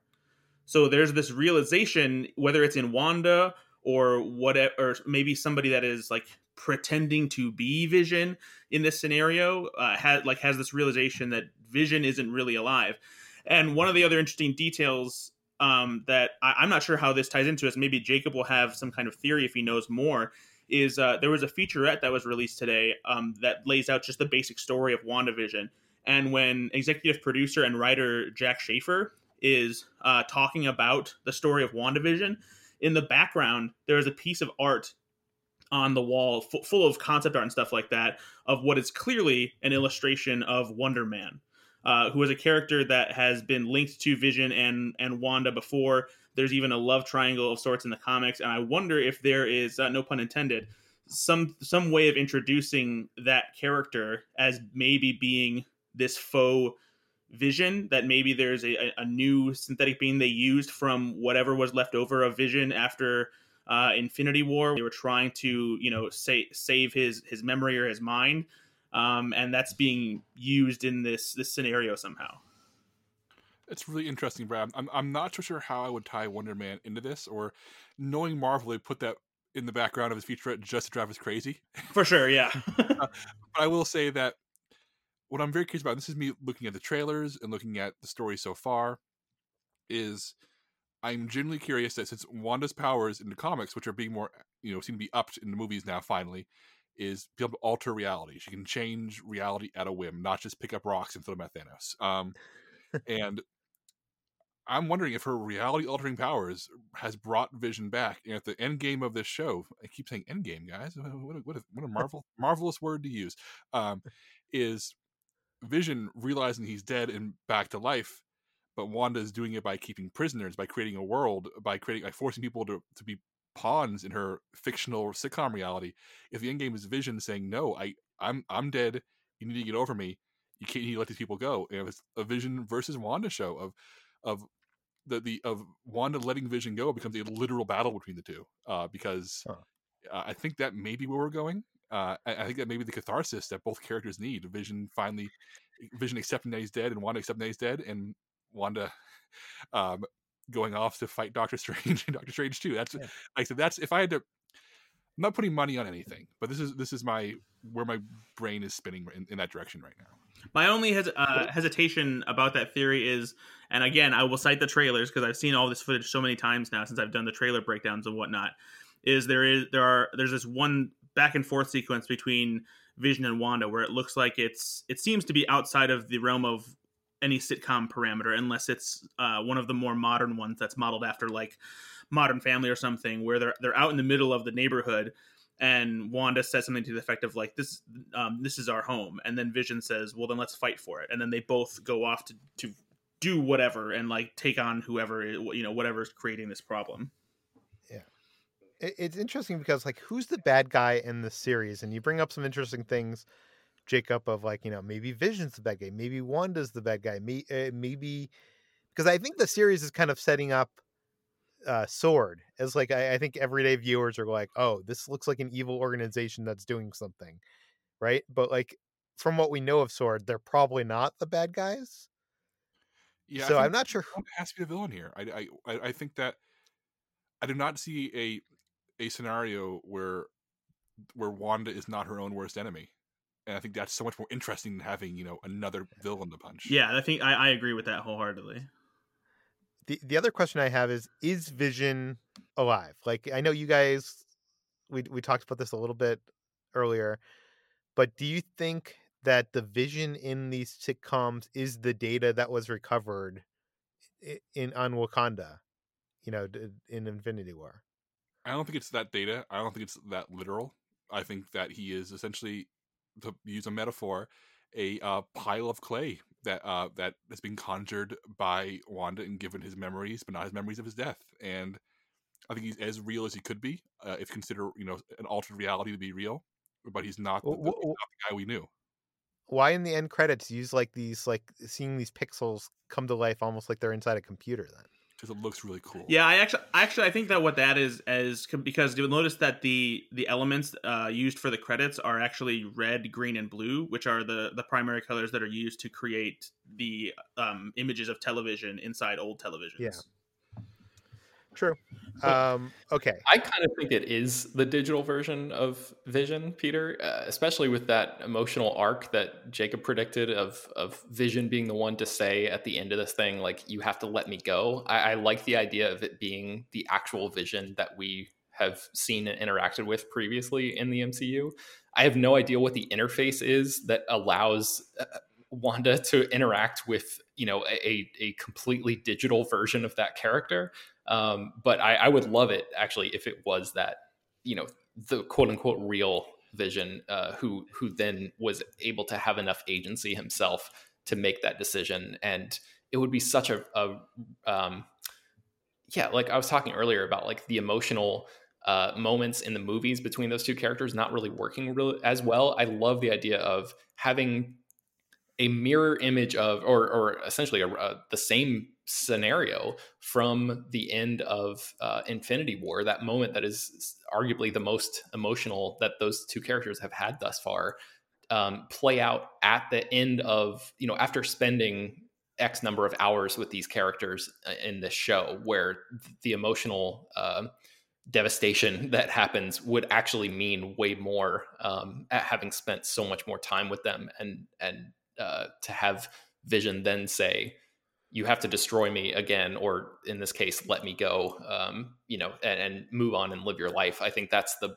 that's what he basically told her at the end of Infinity War, and to have him do that uh, again, and for it to be like the same version of that character, I think would be really powerful. To me, like it makes sense in a way because maybe there's no way to because they don't have an Infinity Stone to do so. There's no way to like turn vision from data into flesh and blood in our real world. I, Do you know what I mean? Like, wouldn't guarantee that because the uh, the trailers have also shown that we see the Mind Stone in some capacity, and there's actually now that I think about this, there's been several just just little Easter egg things like that are alluding to the the Mind Stone. Not um obviously the uh, the illusion cabinet has the stone prominently featured on it, and I just realized that we were talking about how that um that Easter egg thing from Nerdist focusing on the arrangement of the stars around the moon in the animated opening sequence was kind of whatever. It's arranged in a six point uh um uh, arrangement around the moon that resembles the Infinity Stone and the end credits of the first episode when it zooms out it creates another six point shape like the mind stone around Wanda and Vision. So I wonder if the Mind Stone could still be in play because if I remember correctly, the Mind Stone is wait, wait, wait a second, Brad. Just had a thought. There's the beekeeper. Bees have hives. Hives are shaped like what? uh yeah, see there you go. okay, go on. I'm sorry. No, but I, but the um did the Mind Stone need to be re, re, oh, you know what? Never mind. I was just thinking that the Mind Stone was the one stone that they wouldn't necessarily have to do anything special with in order to like return it, but they actually did because it wasn't it, um because Thanos destroyed all of them. So never mind. Yeah. You know, it's also interesting. I didn't even think about this until now, and this is probably you know completely obvious, but like, you know, Wanda having her parents killed by Tony Stark. Uh, you know, it's kind of her origin story, and the person that she ends up falling in love with is a creation of Tony Stark. Jacob, any thoughts on that? We love what we hate. I don't know. I don't know. I, I have nothing to say. I, have I've said my piece on what I think is going okay. on here, Peter. I, I'm I am spent on Wandavision until next week, personally. okay, I just have one last question. I, I don't think we've talked too far about how Sword fits into this. Like how how do we think Sword is going to fit into the the rest of this show? Wanda has caused a crisis on this town, trapping everybody in there. Uh, Sword has shown up to solve the problem, and since if it goes by what Sword is in the comics, it's an alien threat. But I would not be surprised if they redefine Sword's uh, mission be about interdimensional threats as well, tying into whatever dark magics she has conjured, which ties into Doctor Strange 2, which has multiverse in its title. That's my laying it out as simple as I think it could be. I uh, do you think do we think that there's any possibility that there is some kind of something happening involving the Skrulls here as well? Hmm. Well, we do know that they're going to do that secret invasion, right? Yeah. TV show. I don't know. I, I mean, Is well, there, you said sword. Maybe there's a chance that hmm. the people, the people that are inside this sitcom world, are Skrulls who have taken human form. Now we're talking. this this is this is a swing, Brad. Look, if, if, if Kathryn Hahn is playing a secret Skrull, all power to WandaVision. I bow down. Okay. Uh, any last thoughts? Does anybody have anything that we ha- we have not discussed in this this episode of the podcast that la- lasts like more than two times the length of the show? Um, the only other thing I had written down was the idea of uh, one episode per decade. At at a certain point, they're going to run out of uh, decades to you know serve as this pastiche uh, sort of foundation. So is that the point then where it starts to get into you know what they've described as some of the biggest set pieces in Marvel Cinematic history? Are we are we going to have to wait until it gets there, and then once they sort of catch up to I don't know the modern aesthetic of television?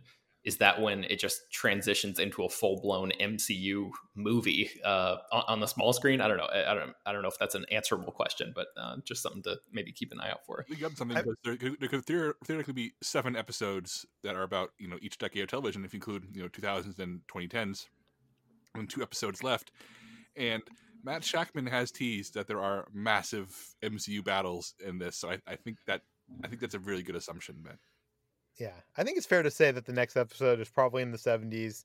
We're definitely going to see an 80s episode, um, possibly a 90s episode. But like, uh, what does 2000s look like compared to the, the 2020s? Talking, talking heads. Yeah, they the they ha- yeah they have talked about that. They did go into that uh, that mockumentary style of like that Modern Family and The Office did, and um, oh. recent TV spots and the featurette did feature a couple bits of footage that showed Wanda talking to the camera. So that's coming at some point. I imagine it could, it could be, you know, that could be the 2010s even, whereas in Arrested Development style, you know, single camera comedy style could be the, the 2010 or sorry, the regular 2000s. Interesting. Okay, um, we have reached the end of this podcast. If you have any thoughts, if you have noticed anything in these episodes that you want to make us aware of, if you have any theories, we might read it on a future podcast like we have done in the Mandalorian episodes. You can send it to peter at slashfilm.com and please leave your name and general geographic location in case you mentioned it on the air. You can find more of all of our work at slashfilm.com. You can find this podcast on Apple, Google, Overcast, Spotify, all the popular podcast apps. If you like this podcast, if you enjoyed this, uh, you know, spoiler discussion of WandaVision, please share it on your social media because uh, other people are probably going, going to hear all these details and, and speculation and uh, us being wrong and right sometimes. Um, and also, in addition to that, head over, over to our iTunes page and leave us a five star review. You know, write us some words. Don't even just hit the stars, but like you know, write a sentence or, or two. That really does a lot to helping this podcast get more reach. So uh, thanks for watching or thanks for listening, everybody. We'll see you next time on uh, what is today? Today Friday. So we'll we'll talk to you next time on Monday.